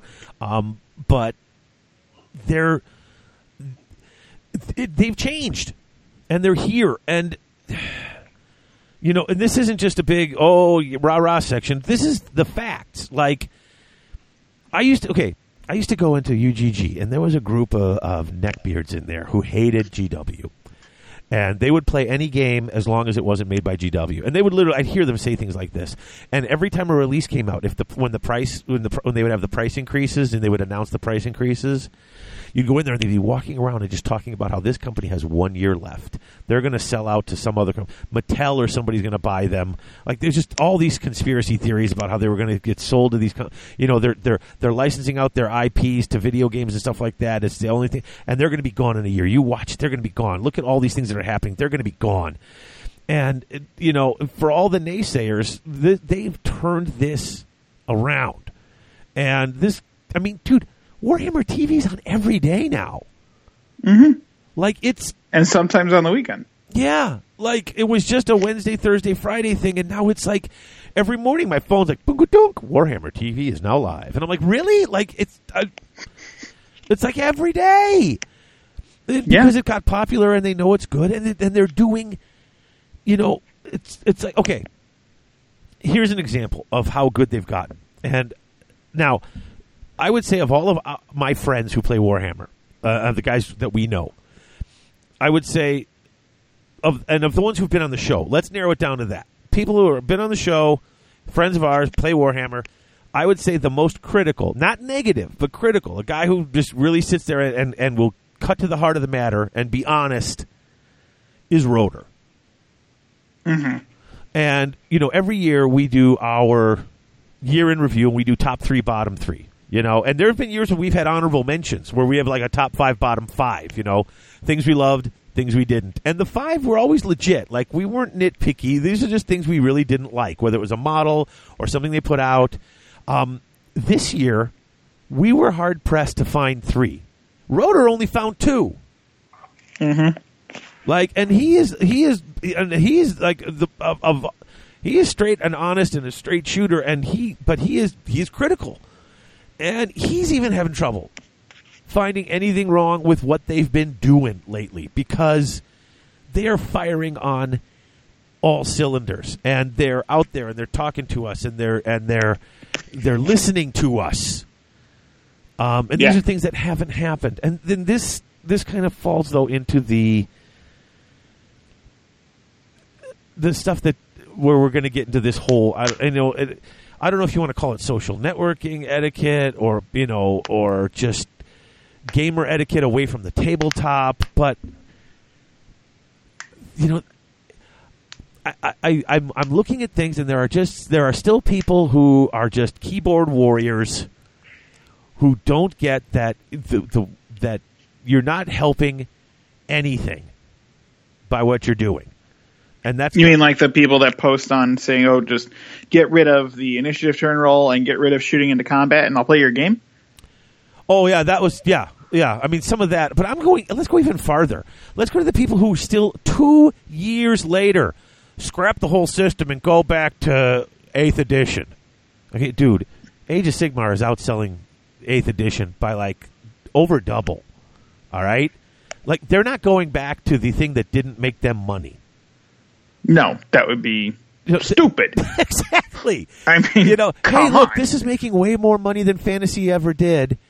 Um, wh- wh- why would we get rid of it just because you want your rank and flank? Come on. there are other companies that make those games. You can go right ahead and play those. Yeah, and in fact, those other companies will tell you, "Hey, bring your old models and play our game. Go ahead, have fun." It's not like their models are any good anyway. And you, you know But- what? Keep buying Games Workshop models and playing other games. Go ahead, play Yeah, your you play don't- your eighth edition, your ninth edition, your tenth edition.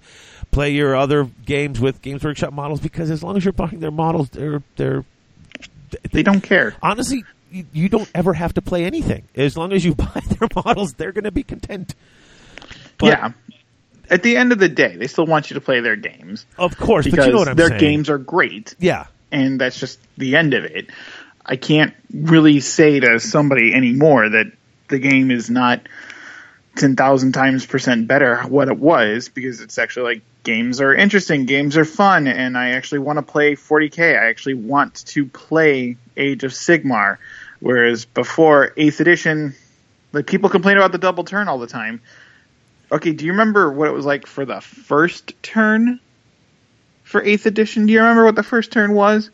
yeah. for a lot of those games where it was okay. I'm playing Tomb Kings and you've got a Demon Prince of Slaanesh. If you go first, you win. If I go first, I might win. Yeah, or I've got a really nice heavy shooty army, and um, well, heck, let's go back to Eighth Edition, that game at Adepticon where the guy didn't prep for a blood and glory scenario. Oh yeah, yeah. Heaven Yeah, forbid. I, I have all this artillery. I took out your general and one flag bearer, and you just lost. I mean, Yeah. there were a lot of non-games turn one. Um, and I'm not def- and it's this is okay. The, the point of this is not to defend the the, the the the turn initiative. The point of this is when I'm reading it, it says nerf shooting. It sucks. That okay. First of all, what, what we're referring to here is this past week, Games Workshop has asked the, the the people who are on the Facebook page if you have questions for their upcoming FAQ. Are there rules questions? Do you have questions? Do you need clarification on a war scroll, on a game mechanic? Do you need clarification on how it works? We want your input. We want to know what you don't understand so that we can put it in the FAQ and make it clear for everybody. Okay? Get rid of the initiative roll for every turn. I'll never play your game until I see that. Or get rid of all this shooting in and out of combat. I'll never play your game until I see that. That is not a question. And Nor is it constructive. yeah, saying this sucks, get rid of it. Okay, that that's not what they're. Okay, a it's not what they're asking you for. B, th- you know, and here's the thing. I don't know all these people. I mean, you look, there's 900 people on there. And yes, I have friends on there, but they never seem to be commenting. Like, it's just a lot of names I don't know. So I don't know you. But my guess is if you asked me a question and I turned around and was like, your thing sucks, you're dumb, I bet you wouldn't react well. No, and you would not get the response you wanted. No, in fact, you can scroll through that, and there are people who were like, "This mechanic sucks," and other people were like, "You know what? I think it's pretty good." And, that, and then the person goes, "But nobody asked you what you think of what I think." Or that's not really a question. Yeah, that's yeah that that happens, and that, that's several times in this. And this is the stuff that pisses me off. It's like, do you want them to go away again? Because I don't think a few of you are going to do it. But when I see this, I could just like, God, you know, people have. To, they're paying some guy to sort through. Some poor schlub has to go through. They're the- paying several guys to go through that, having heard conversations with uh, their community guys and their developers. They're going to go through that whole mess. Yes, and they're going to go through pick and pick the out the questions. questions, and the things that aren't questions, the things that are you suck. They're not going to listen to you. They are. They will take it into consideration because I don't think they're just going to straight up ignore them because these are. And I think, But some of it, okay, but no, but some of the stuff, like I said, the go Okay. back to age, go back to eighth edition, you're getting ignored. okay, that's a troll. There's a Right. difference Okay, because we have Troggoths now. So Okay. that's a troll. But the point is, it's not so much that you have an opinion, it is the way you choose to express it and the appropriateness of the time and place. Now, I think part of that is going to come back to the biggest positive and negative social networking, which is people get together and they get to talk, and then the biggest negative is they people get together and they talk, and there's no, there's realistically no filter other than language. People can say whatever they want on social media or whatever because they're behind the safety of their keyboard. And you know, they may be people that would say that to your face if you were to ask them that question in person, but there's a certain amount of freedom and liberation that comes with I'm just a bro on the other end of a computer screen computer screen yelling at another bro on the other end of a computer screen about the same stupid thing, but I think my way is better. That comes with social networking and it's not I don't think a lot of what has been going on with that is like a sense of entitlement or thing like that. I think Oh, we'll get to part- that because there's that too. But th- right now we're talking about just how to phrase your question, not statement, but question, in a way that will actually get someone to want to answer it. Right.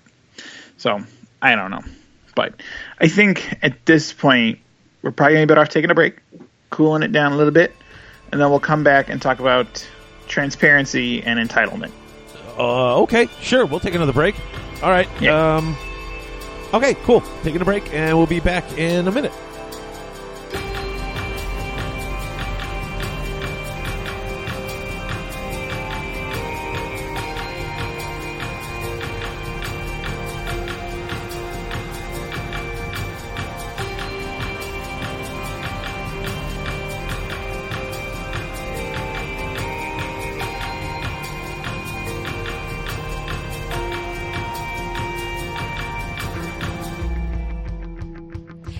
Check out that guy in the garage hammer shirt.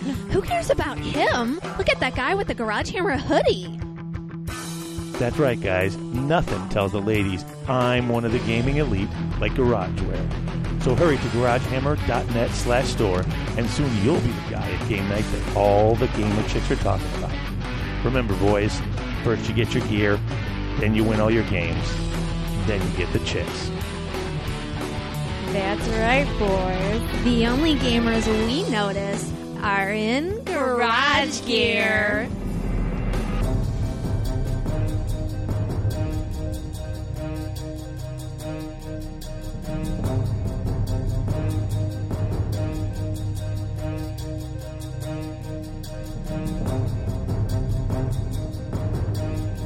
And we're back. I took a Valium. A painkiller.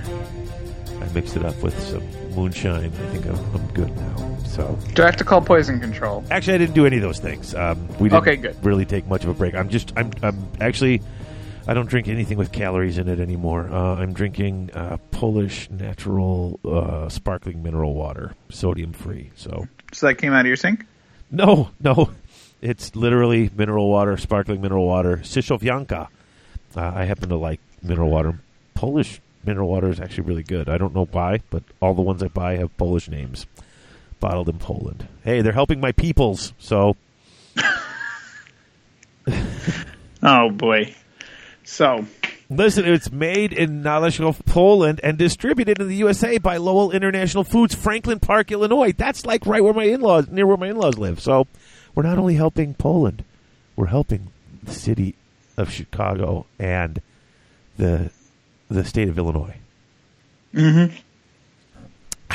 Okay, so let's get back. Um.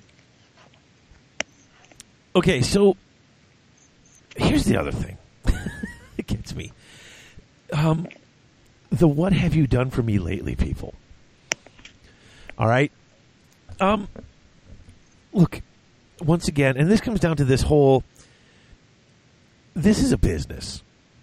You know, they are literally in this to make money, and they are reaching out to the community so hard. Like, in fact, I remember when they first started reaching out to the community, there were people coming, well, gee, welcome to the 2000s. You know, like other companies have been doing this a long time. Yes, and the other companies have also been doing it kind of wrong. Um, Oh, we- yeah. We've recently seen the shutdown of many major uh, game companies. I won't name the the tabletop war games or the collectible card games that had to completely shut down their packs because they, they well lawsuits and stuff from these people. Um, you got to watch how you do things, you know, and. Uh, I'm not saying that doing nothing for many years was right, but they're they're reaching out and they reached out tentatively, and they reached out slowly, and they're building something that's really great. And you, there's just, and it's and it's in in many different forms of social media, where you're getting this whole, you know, okay, they're doing that good. But and I don't know if people are trolling or what. Like, okay, when they announced the General's Handbook two about six months ago that they're going to start compiling things for the General's Handbook two, and they're very excited. But you know, they made that announcement on the community page, Yeah. and like every third comment was, "Again, I just bought the first one. Are you going to keep keep keep robbing me of my twenty five dollars or my forty euros or my thirty or my twenty you know thirteen pounds or whatever you know from whatever country they were talking from? Um, are you going to keep you know picking my pocket every? And it's like, dude, um, you know, they said it. They're working on it. You know, and you know before they didn't update enough, and now they update too much. Like nobody's ever ever happy. You know. Mm-hmm. And now, now they've announced it, and it's like, what's taking so long? You know, you know, it's the same people. Yeah, and it's a it's a different process because what they've talked about with these handbooks and the frequency that they're going to be coming out. Okay, we're going to get a new handbook every year.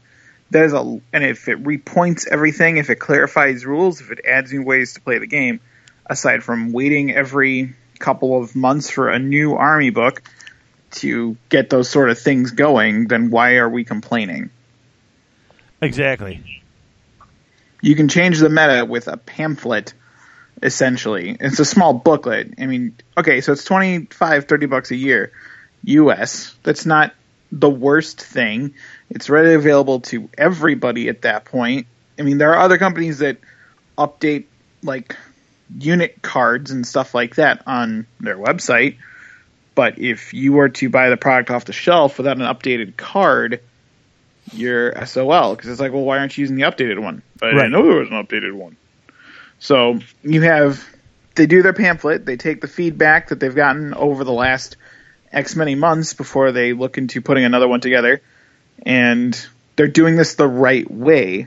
It's just the process, it's the timing. They're managing two major game systems plus specialist games plus product development plus painting plus running events plus doing all this community stuff that they haven't done before. So I'm sorry, what aren't they doing?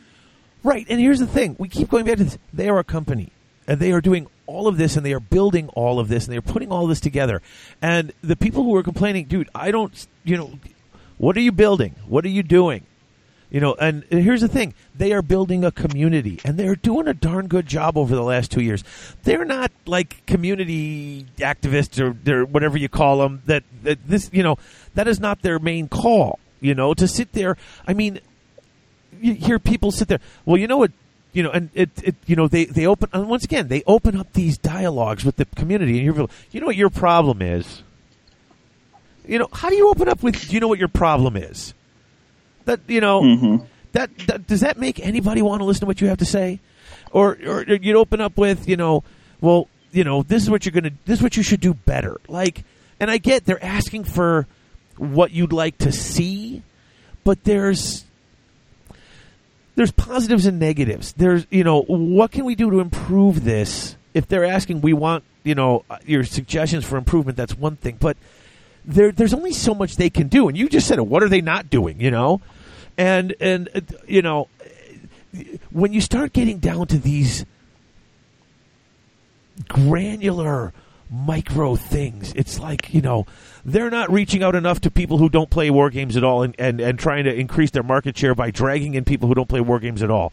That's not an you know like I don't even how the heck would you would you do that? Like they're they they've they've put their product out into more places. They're doing more. You know they're not they're not uh, they're not reaching out to to to you know left-handed gamers enough. You know, uh, it's like, you know, how do you know how do we how do they they need to start going in a way where they they put up stuff where everybody in the world who could can get a chance to like I mean like they're not going to throw up their their rules and all their stuff that's not out yet for beta testing for everybody. Like it's not a video game. They don't have the, the you know they have play testers. I'd love to be one. I'm not, but they have play testers. You know, and they have them around the world. To my knowledge, I mean, if you know, I heard that the guys from Frontline Gaming were talking about how they were helping playtest 40k. You know, you got the guys in England playtesting Age of Sigmar. They can't have everybody do it. It's it's that's Yeah. too big, too unwieldy, and it's you know you know they're not going to get every guy who plays in his basement with three friends and doesn't even know about the larger community out there. They can't do that, and it's unrealistic to sit around and complain about these things. It kind of reminds me of when I first started listening to podcasts and I first learned about the ETC and the the uh, I would follow along on a lot of the the the, the little forums and stuff, and you'd get. Um, You'd get these guys who were running like I, I, always followed the British team because I didn't know anything about the American team, and and quite frankly, eventually didn't care about the American teams going. Um, because the British teams were the guys I heard about first, and I really like kind of followed what they were doing. I knew who these people were through the podcasts, and they would pick teams, and there would always be so much drama and controversy over who gets picked and how. And you you know you didn't you didn't put out to every single person and who might want it- It's not realistic. It's not manageable, and it's not something that they could do and have it be economically feasible. That type of stuff. If you start expecting that, that's that's the type of stuff that gets it all shut down. Yeah, and there are some other companies that will do open beta for their miniatures. If you sign up for their like pseudo community liaison type position, but the thing is, at what point do you stop becoming a community liaison and someone that just wants to be involved, so so you get all the free stuff that comes with it? Yeah, I mean, I've had that happen with a local game, with a local, with another miniature company here, where the community actually just went and died because of how they had to register to get all this information free and to get the free stuff for free because they were greedy. And heaven forbid that that's not a human flaw. So Yeah. it's just one of those things that they need to get feedback from the community, yeah, but they have to get it from the right people. And people want to talk about how are you going to get to Joe in his basement. Well, the biggest thing that's going to get to Joe in his basement is you yeah, us. because the biggest seller for this kind of a thing is going to be word of mouth. Right. And if it's going to be you are getting together at your library or at your game store or at somewhere else and play, it's on you to say, okay, guys, this is something that we're going to do. Come by, check it out if you want, and then we'll introduce you to the rest of it. But if you want to grow the community, you have to do it.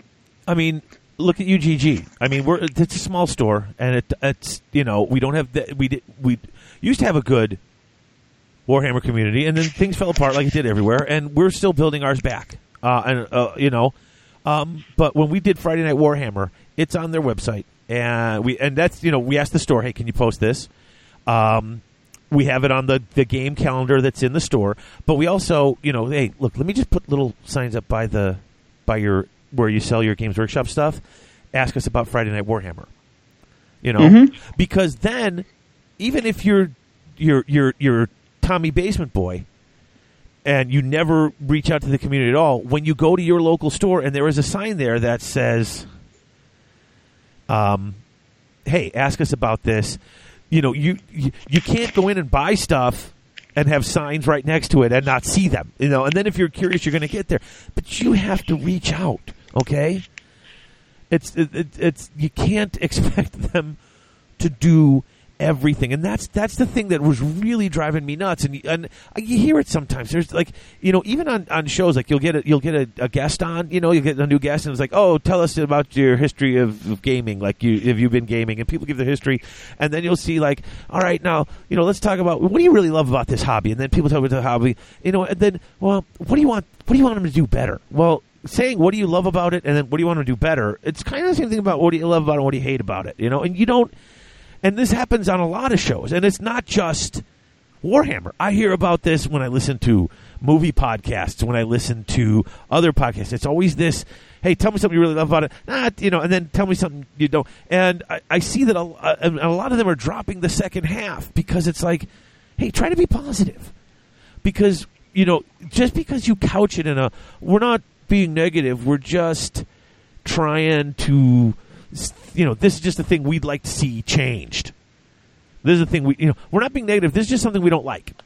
You know, it, well, you know, it, kind of is negative. You know, um, and and if you dwell on it too much, you know, that then it, it sort of spirals into this whole thing because you know this it's it's a dude it's a niche game all right honestly like you know if if this was became so popular that everybody was playing it if this became like magic the gathering popular i have no problem with it you know hey good I for- just wouldn't prefer. I would not prefer it to get that big. yeah you know there's there's you know i mean it's not You like I want- lose so much of the community aspect when it gets that unwieldy.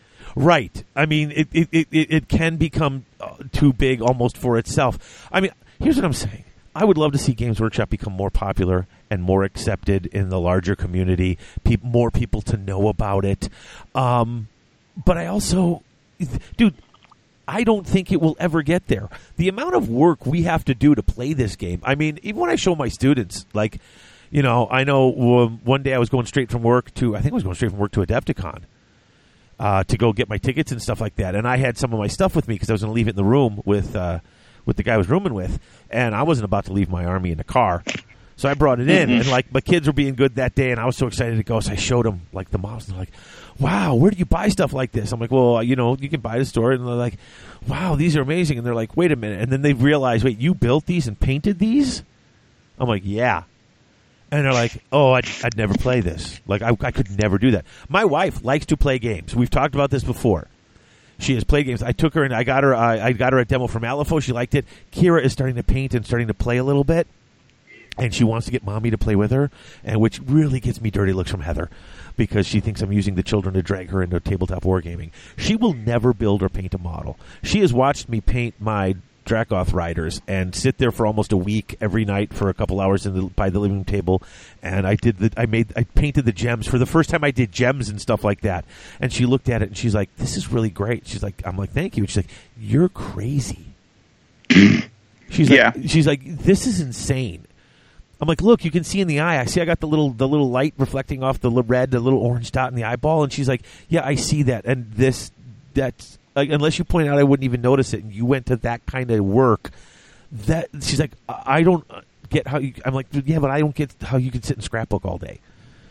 You know, Mhm. I, I don't, you know, I don't get how you can watch the Real Housewives shows all day. Oh, like, God. hey, everybody's got their thing, you know Exactly. but this is a hobby that it's it, it's it there's a certain type of person who would get into it. And now that they're coming out with some of the other the game versions with the plastic colored plastic models um you know that's a little step closer to getting the whole community. But we're this is a niche game. This is never going to be Magic the Gathering popular. It's never going to be, you know, it's not going to be sitting next to Monopoly in every single game store and half, you know, and drugstore, you know, that you go into the game section um, because of what it entails. This is not just a game; it's a hobby. Mm-hmm. And for, for people to, to to sit around and, and, and saying, "Well, they need to do this," it's just it, there's a there's a a definite lack of connection to what this is. There, there's it's being unrealistic.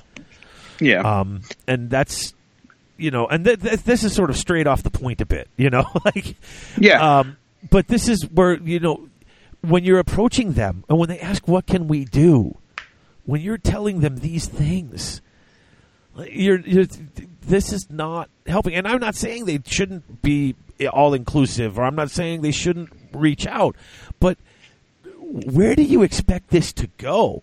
You know. I think part of it is as society is evolving. This is let's br- let's branch this out real quick before we bring it back in. We have been almost conditioned to question everything. Where it's, well, why did this happen? Why is that thing the way it is? What could we do better? What could you do better? It's so many more of that questioning mentality. And I think a lot of that has to do with they want transparency. Okay. I mean, we with the especially with like the release schedule, they want to know, well, when are you doing elves? They'll do elves when it's time to do elves. They have like this whole thing. It's called a plan, and they have to look at what's going to be profitable, what is going to be a smart time to release it. Do they have the model range to support it? What do they still need to develop? Do they still need to fix rules? Do they still need to do models and design?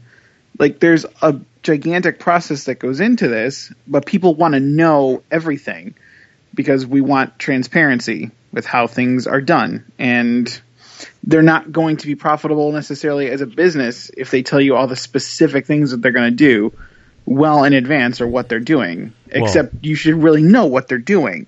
They're developing new races, they're developing new models and new rules. This is not like a thing that they slack off on.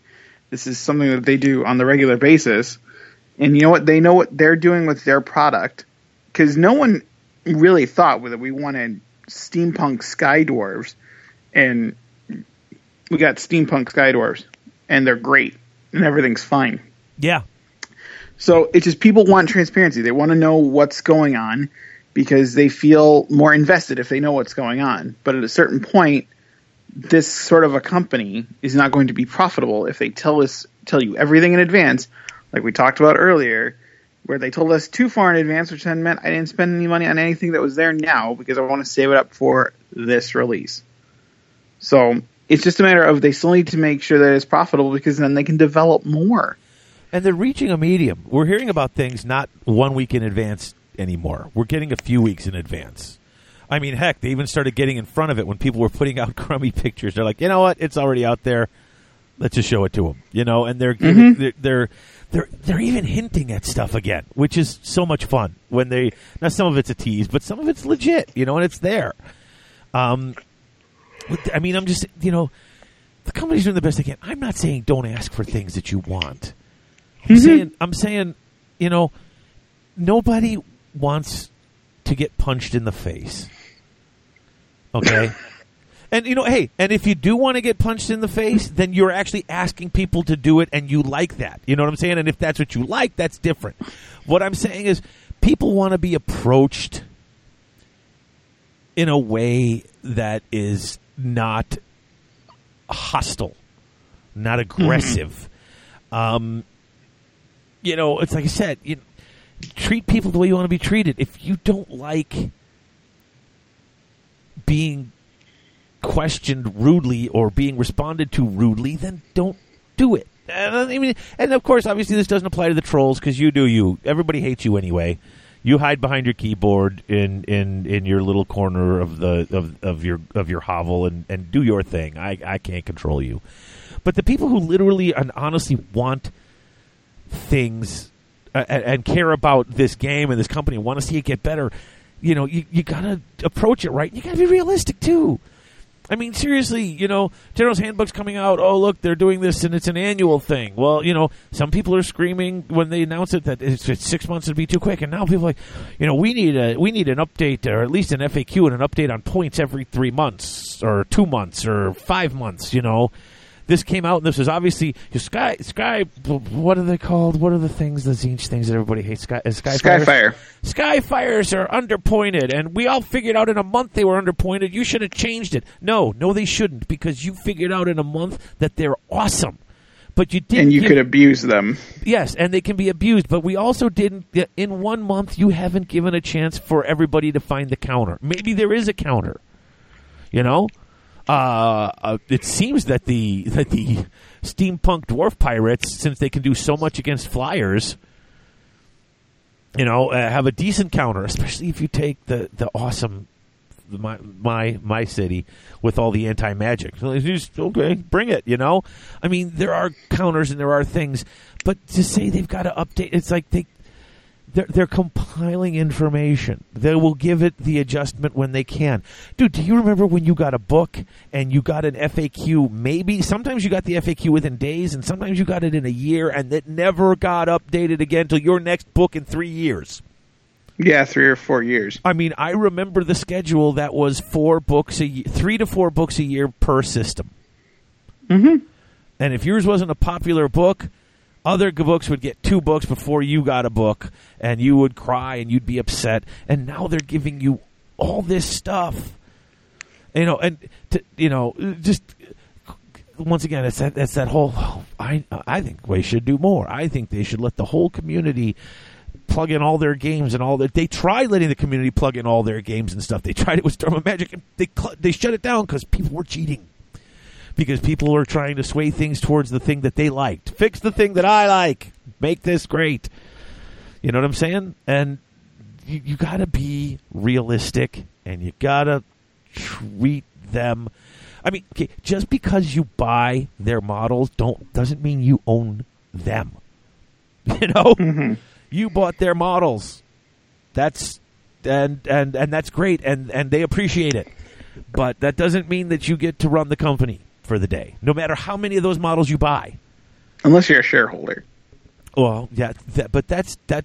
I, I didn't say because you bought stock in them. I said because you bought their Oh. models. Um. You know, you want to have a say. Yes, they're, they're aren't they publicly traded in England? They are. Buy it up.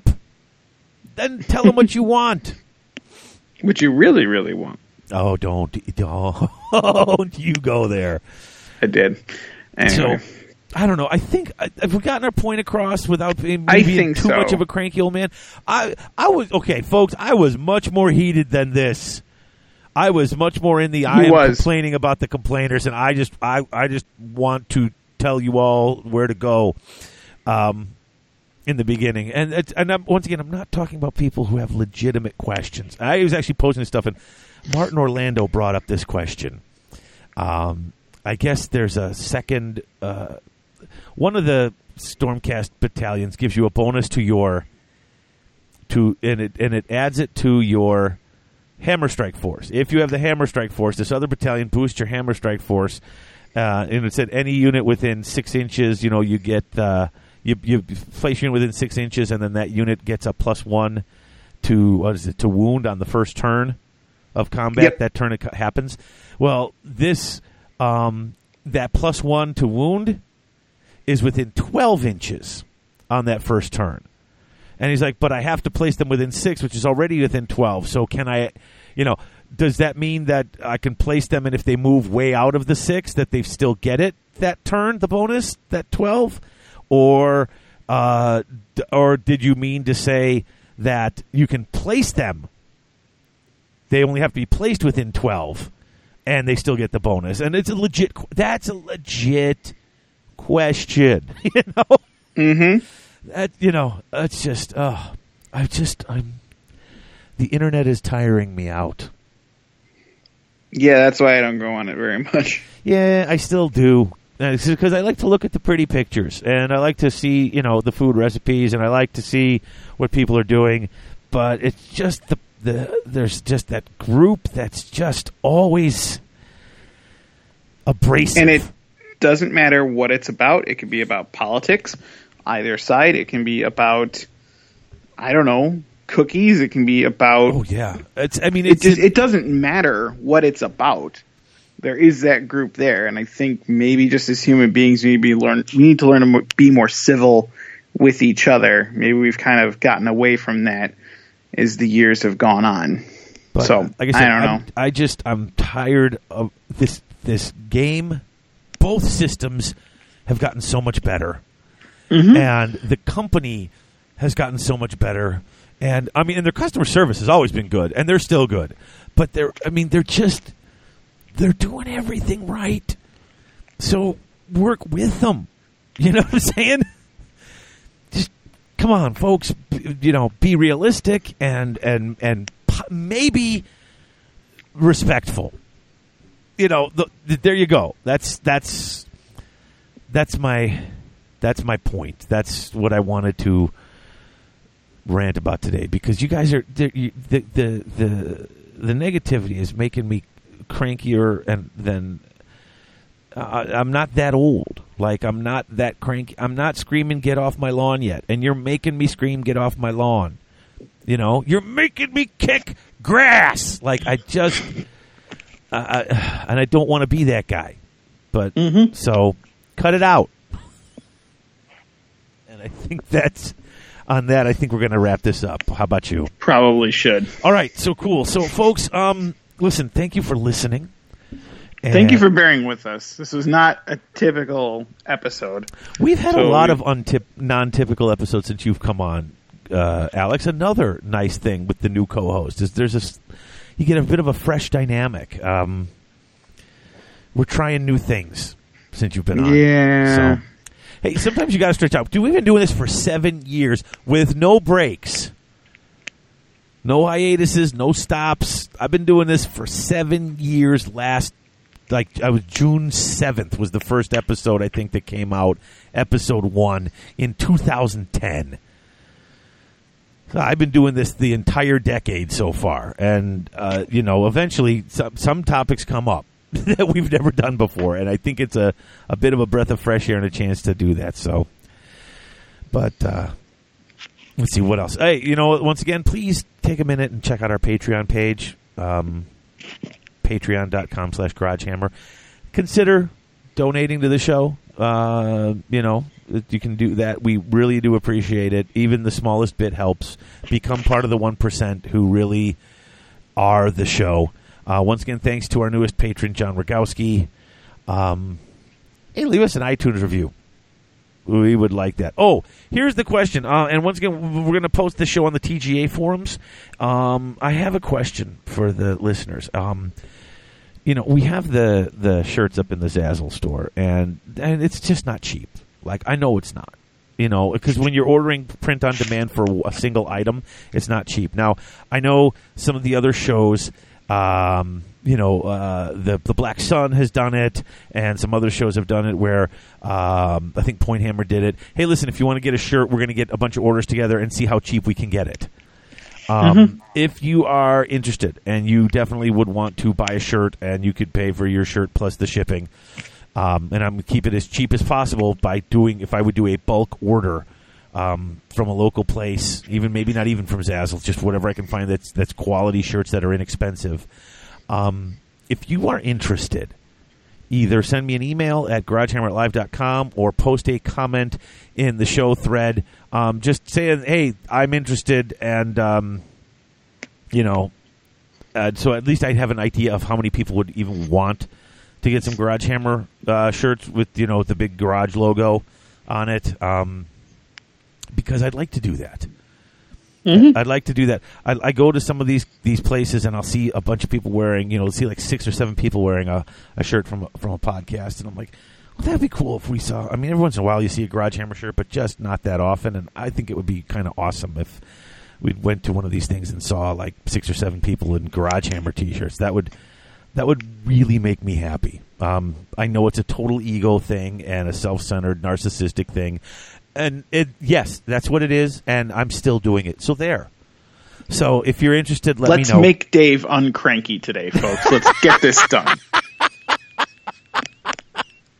I don't know if I can do this anymore. If he's going to be like this every damn week. no, we, I won't though. I got it out. See, I feel better now. Okay. I right, had all right. to vent, and now We it's had our out. little group therapy session, and it's okay. Yeah. Um, So. And next couple episodes, I'm kind of excited. Now, I'm going to be on vacation for like the next 10, 11 days, so we're going to have another one of these where it might be late coming out. Um, Mm-hmm. But, I, you know, we, we might. Uh, I was thinking we might go back to one of the older books we missed, but really just kind of cover mostly the the fluff, the not the fluff, the lore. I'm trying to get away from that word. Um, Yeah. trying to cover more of the lore, and then maybe a brief talk about the stuff. Because I mean, you know, the stuff that's been out a while, like everybody already knows. Like, I mean, if, if we go back and really cover the lore on the the the Beastclaw Raiders, uh, or whatever it is, um, dude, everybody knows. You take a couple of stone horns and a bunch of grots. I mean, that's you know, everybody knows how to play that. We don't need to go into a four-hour show, but we never really went through all the lore on that. And I think it might be nice to go back to revisit at least the lore on some of the books that we didn't cover. Um, and plus, eventually, now Ben Curry just moved house, but I'm still trying to get him to come on um, because I know he can. He, he's got Blood and Glory coming up, and I'd like to pick his brain and your brain about running, uh, s- starting a GT because Yeah. you guys have done it, and I, I, that's like that's like the last thing. If I do that, I've done pretty much everything in that there is to do in this hobby. Um, you know, I do this. I play. I go to tournaments. I, I've run local one day tournaments. Um, you know, I've podiumed in tournaments. Ah, I've done that even in little one days at least. Um, oh, I podiumed in a two day. Yeah. I came in. I came in third place on my first ever GT. Core comp. Yeah, Yeah. That was. I was shocked, but I did. Yeah, that's true. It was all downhill from there. Never podiumed again in a, in a GT. Um, but I've never run a GT. Like run it. Been the guy. Um, So like I'm, I'd like to pick your guys' brains on that. Um, so that's that's kind of what's going to be coming up, folks. So hope you like it. If you enjoyed the show, please you know go ahead and leave us an iTunes review. Um, we love it, or a voicemail even. We love that too. Um, so that's it. We're going to wrap this up. And folks, Alex, anything else? Did we miss anything? Did we miss anything? Nah, I think we're good. All right. Uh, oh, and remember, don't forget, please, if you care about me at all, if you want me to not be cranky, go to wearetheneon.wordpress.com and just check it out. Let me know what you think. I'd like to know what you guys think of it because I, I had so much fun. It was so cool. But that's it. So, folks, until next time, only the faithful will be triumphant. Only the faithful will stand when all others fall. And only the faithful know no despair except in failure. You've been listening to Garage Hammer. If you've enjoyed the show, maybe consider leaving us a positive review on iTunes or check out our Patreon page at patreon.com slash garagehammer. If you'd like to reach us, you can contact us via our email address, garagehammer at live.com. You can also find us on Twitter. David is at garagehammer, and Alex, that's me, is at some kind of geek 30. Original music by Claire Seabrook. You can find more of her work at soundcloud.com slash Claire Seabrook Music. Finally, if you want to join the Garage Hammer community, as well as the AOS community worldwide, you can comment on our episodes in the show thread at the Grand Alliance Forums. That's tga.community, or check out the Garage Hammer Facebook page. And as always, thanks for listening.